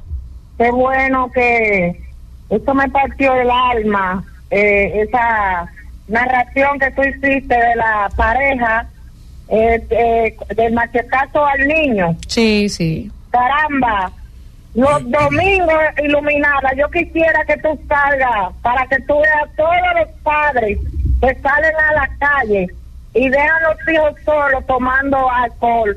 Pero en otro orden, y bueno también, que Fellito Suberví está trabajando a nivel el Gran Santo Domingo, que es lo que le toca a él, en con las cañadas. Y qué bueno también, eh, iluminada, eh, que tú dijiste que fuiste, que acompañaste a Mario Lama eh, a dar un Picasso. No. De un hospital. A Eso entregar es- un hospital, mi nosotros querida. queremos hospitales y un hombre que trabaje como la Mario Lama. Gracias. A entregar, mi querida, a entregar los remozamientos completos del hospital en Sabana Grande de Boyá, en, en Monteplata. Y, y la verdad es que los rostros de esa gente, cuando uno llega a acompañar al Servicio Nacional de Salud, la alegría de esos ciudadanos, eso es hermosísimo. Gobierno de la tarde, buenas. Pena, Sí. Luminada, Ujú. un beso para ti, saludos joven también otro, y un abrazo para Héctor Pimentel, mi amigo personal, el Gracias. pequeño de papá. Pequeño, cuéntanos. Qué bueno que Montevideo que le puso un tema bien bueno ahí a la Mm. venaje. Pobre es muy bueno. Montevideo que te felicito por eso. Mm. Y esto, y esto Pimentel, pero óigame, La primera que dijo lo nada fue Carolina, dijo hace un año y medio. Sí, que va a buscar sí. de que sea, como dicen con los Sí, parques, yo lo tengo el dato por aquí. Sí, Hipólito Mejía, Hipólito Mejía le va a ayudar con su empresario amigo de él. Y también vamos a coger pues, eh, fondo internacional también. Es así, pequeño. Yo incluso lo dije en un comentario. Voy a, acer- a- a- a acercar la información para compartirla con ustedes mañana. Gobierno de la tarde, buenas. Buenas tardes, ¿cómo está usted? Bien, gracias a Dios, mi querido. ¿Con quién hablamos y desde dónde?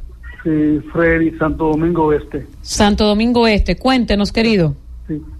No, que recuerdo con tu comentario y al, al, al ingeniero, que lo que también con él, pero que él no lo quiere decir, pero eso de la victoria, eso es una prueba de que los militares de aquí no son confiables, hay complicidad. Buenas tardes. Ay, ingeniero. Se nota, sí, claro. Bueno. Lo dijimos. Gobierno de la No tarde. todos, naturalmente. No todos, nunca podemos generalizar en, en ese aspecto. Buenas. Bueno, no, no, yo quiero hablar con el programa. ¿Eh? Díganos. Yo quiero hablar con el programa que está en el aire. Esté en el aire, mi querido. Está en el gobierno de la tarde. ¿Con quién hablamos? Sí, yo- yo estoy viendo la televisión y está hablando otro señor. Yo quiero hablar yo para No, que el pueblo me querido. oiga. Ahorita Sí, eh, escuche, escuche, el, escuche el teléfono, mi querido. No mire la televisión, escúchenos a nosotros. Ay, sale se le cayó. porque hay un delay, Eh, es un señor muy mayor que está llamándonos desde el exterior. Ah, pues cuando habla alguien por el teléfono sale en la televisión también. Él nos está viendo por YouTube, ingeniero. Lo que pasa es que él tiene el delay. Él tiene el delay de YouTube. Gobierno de la tarde, buenas, él tiene el delaycito de Ese YouTube. tiene que estar viendo ahora mismo. Él quiere ver. Oyendo, él tiene que A las mujeres que quiere ver de aquí de, del gobierno de la tarde. Así este es. caso de Sevilla y unos cuantos más. Así es. Sí. Otras cosas, los padres que se mantengan en observación de los niños. Así fumándose este cigarrillo electrónico y envases. Ay, sí. Hay que A los padres que tienen que meter preso a los padres que permitan que sus hijos estén con ese vape. No, y ellos fumando delante de los ah, niños. sí, también. Y Ese se- es el ejemplo que le dan a sus hijos fumando. delante de los iluminada. Y se llevan a las niñas a los colmadones. Ay, sí. Yo venía, cuando venía de Sabana Grande de Boyá, hoy, vi en un, en un colmadón, eh, precisamente eh, un escenario dantesco, una niña en el medio de adultos y están tomando alcohol y hoy es lunes, señores. Gobierno de la tarde, buenas. Sí. Yo quiero hablar con Iluminada, por favor, para que me oiga el pueblo. Sí, está en el aire, mi Ese es el don, Sí, ese es el el don. señor, el señor. Está en el aire, mi querido, exprésese. Pero yo estoy viendo el, el pro- Eh, es que, es que Ah, él, sí, porque es que hay un delay, él nos está viendo por YouTube, hay un delay, pequeñito, pero lo hay. Gobierno de la tarde, buenas, que nos escuche en el celular o en el teléfono, que nos llame, buenas. Buenas tardes. Sí, Estoy llamando desde La Vega y mi nombre es Ana.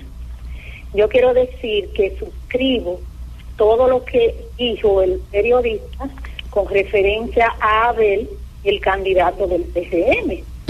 Yo suscribo que Abel ha hecho un buen trabajo, pero también lamento que el candidato del PGM copiara de Abel, porque para Abel este gobierno no ha hecho nada bueno. doña, qué llamada, Es eh, tenía que ser vegana, caramba, qué Mira, bella. para que tú veas la gente eh, muy inteligente. Muy inteligente, Usted cree que a veces está hablándole a la gente y lo está engañando. Mm. No. A la gente no, digo, a la gente tampoco Porque le gusta mira- la mezquindad, porque no es posible que, na- que todo sea malo. Las dos cosas son mezquinas. Claro. Sí. Tanto no reconocer que el gobierno haya hecho algo bueno, como, Como no reconocer que Abel ha hecho una buena gestión. Sí, es correcto. Gobierno de la tarde, buenas. Por fin, gracias a Dios. Qué bueno, ya está con nosotros, ¿y por qué cuéntenos. tanta suerte que en menos de cinco minutos es porque llaman dos veces. Óyeme, yo lo, yo lo felicito. Ah, no, lo que pasa es que como el son las líneas internacionales, le damos prioridad a las líneas internacionales, pero díganos, querido. El ingeniero está ahí. ¿dónde? Claro, está aquí. Ok, ingeniero, buenas tardes. Yo soy admirador de usted. Ah, Óyeme, ingeniero, ¿usted recuerda una palabra que dijo eh, el doctor Balaguer con relación a, a, a Peña Gómez? Que, que le dijo que se hizo pupú fuera del capón. Sí. ¿Usted recuerda eso? Sí, sí, claro, país lo recuerda. Eso mismo está sucediendo con Domingo Contreras. Ah. Oye, ahora él viene a atacar joder, a, a esta muchacha. Oye, él, él no tiene, él no tiene, él Vámonos, Francis, porque luego de esa intervención, Ya tú sabes. ciertamente eh, yo, yo prefiero no opinar mucho porque la gente inmediatamente tilda a uno de que es de un Mira, partido ya otro. vamos ya. Sí, sí, pero nos queda un minuto ahí, Ah, ingeniero, bueno, para porque usted. fíjate, para eh, yo veo por ejemplo a Domingo, y mira, Domingo es un buen muchacho que me cae bien. Pero él lleva una campaña que todo el mundo lo ve que no, que no son cosas reales. Vamos a bajarle dos grados a la ciudad de Santo Domingo, dos grados Celsius. Pero a, con- a la temperatura, dice él. Pero ¿con qué que se la va a reparar? ¿Con qué? O sea, que él está en contra, él va a contrapelo del cambio climático que se está hablando, que lo que hace es que sube la temperatura. Además, él duró con Roberto Salcedo 12 años ahí, que él pudo haber eh, dado su recomendación de los dos Si- grados. Si Domingo gana, ojalá que no se dedica a sembrar matas inadecuadas en la ciudad, que lo que hace es que tapa los invernales, la, la, la, la- las hojas. en- que rompe los otoño, contenes, Que rompen las aceras, que Las rompen los aceras. contenes y que rompen hasta las calles. para que sepa. Matas inadecuadas, porque matas adecuadas, como las que están en la Abraham Lincoln, por ejemplo, que son palmeras Ujú. bonitas, que sí, cosas así. De acuerdo al clima. Y pero comienzan a sembrar matas en la misma acera donde está arriba, que chocan las matas cuando crecen con el tendido eléctrico. Y la sede, la Corporación de Electricidad, tiene que gastar millones de pesos todos los años eh, podando esos árboles. Y después viene un ambientalista. ¿por qué están cortando esos árboles centenarios? Pero es que ajá, está Ajá. acabando Mire, con todo. yo finalmente, ya que Porque tenemos aquí que hay ir- que sembrar mucho, mucho, pero es en la cordillera. Pero es en la, En la cordillera. Exactamente, que es donde nos está haciendo falta. Que ese pulmón. Esos pulmones. Ese pulmón, como ¿verdad? hizo Del medio ambiente. Que el oyente lo mencionó. Sí. Esos tres parques, Mirador, el Mirador Sur, el Mirador Este y Mirador Norte, que son tres pulmones de la ciudad. No dedicarse a- en el Mirador Sur, que por eso critiqué ahorita a Roberto, eh, en ese sentido, a, a hacer canquiña y a, y a hacer que eh, eh, estrecho de cemento para que la gente camine tumbando los árboles del Mirador, que Mirador, tú te subes arriba de un apartamento de eso, en la Nacaona, y tú lo que ves es una un, un bosque ya todo mareado. Porque, porque ya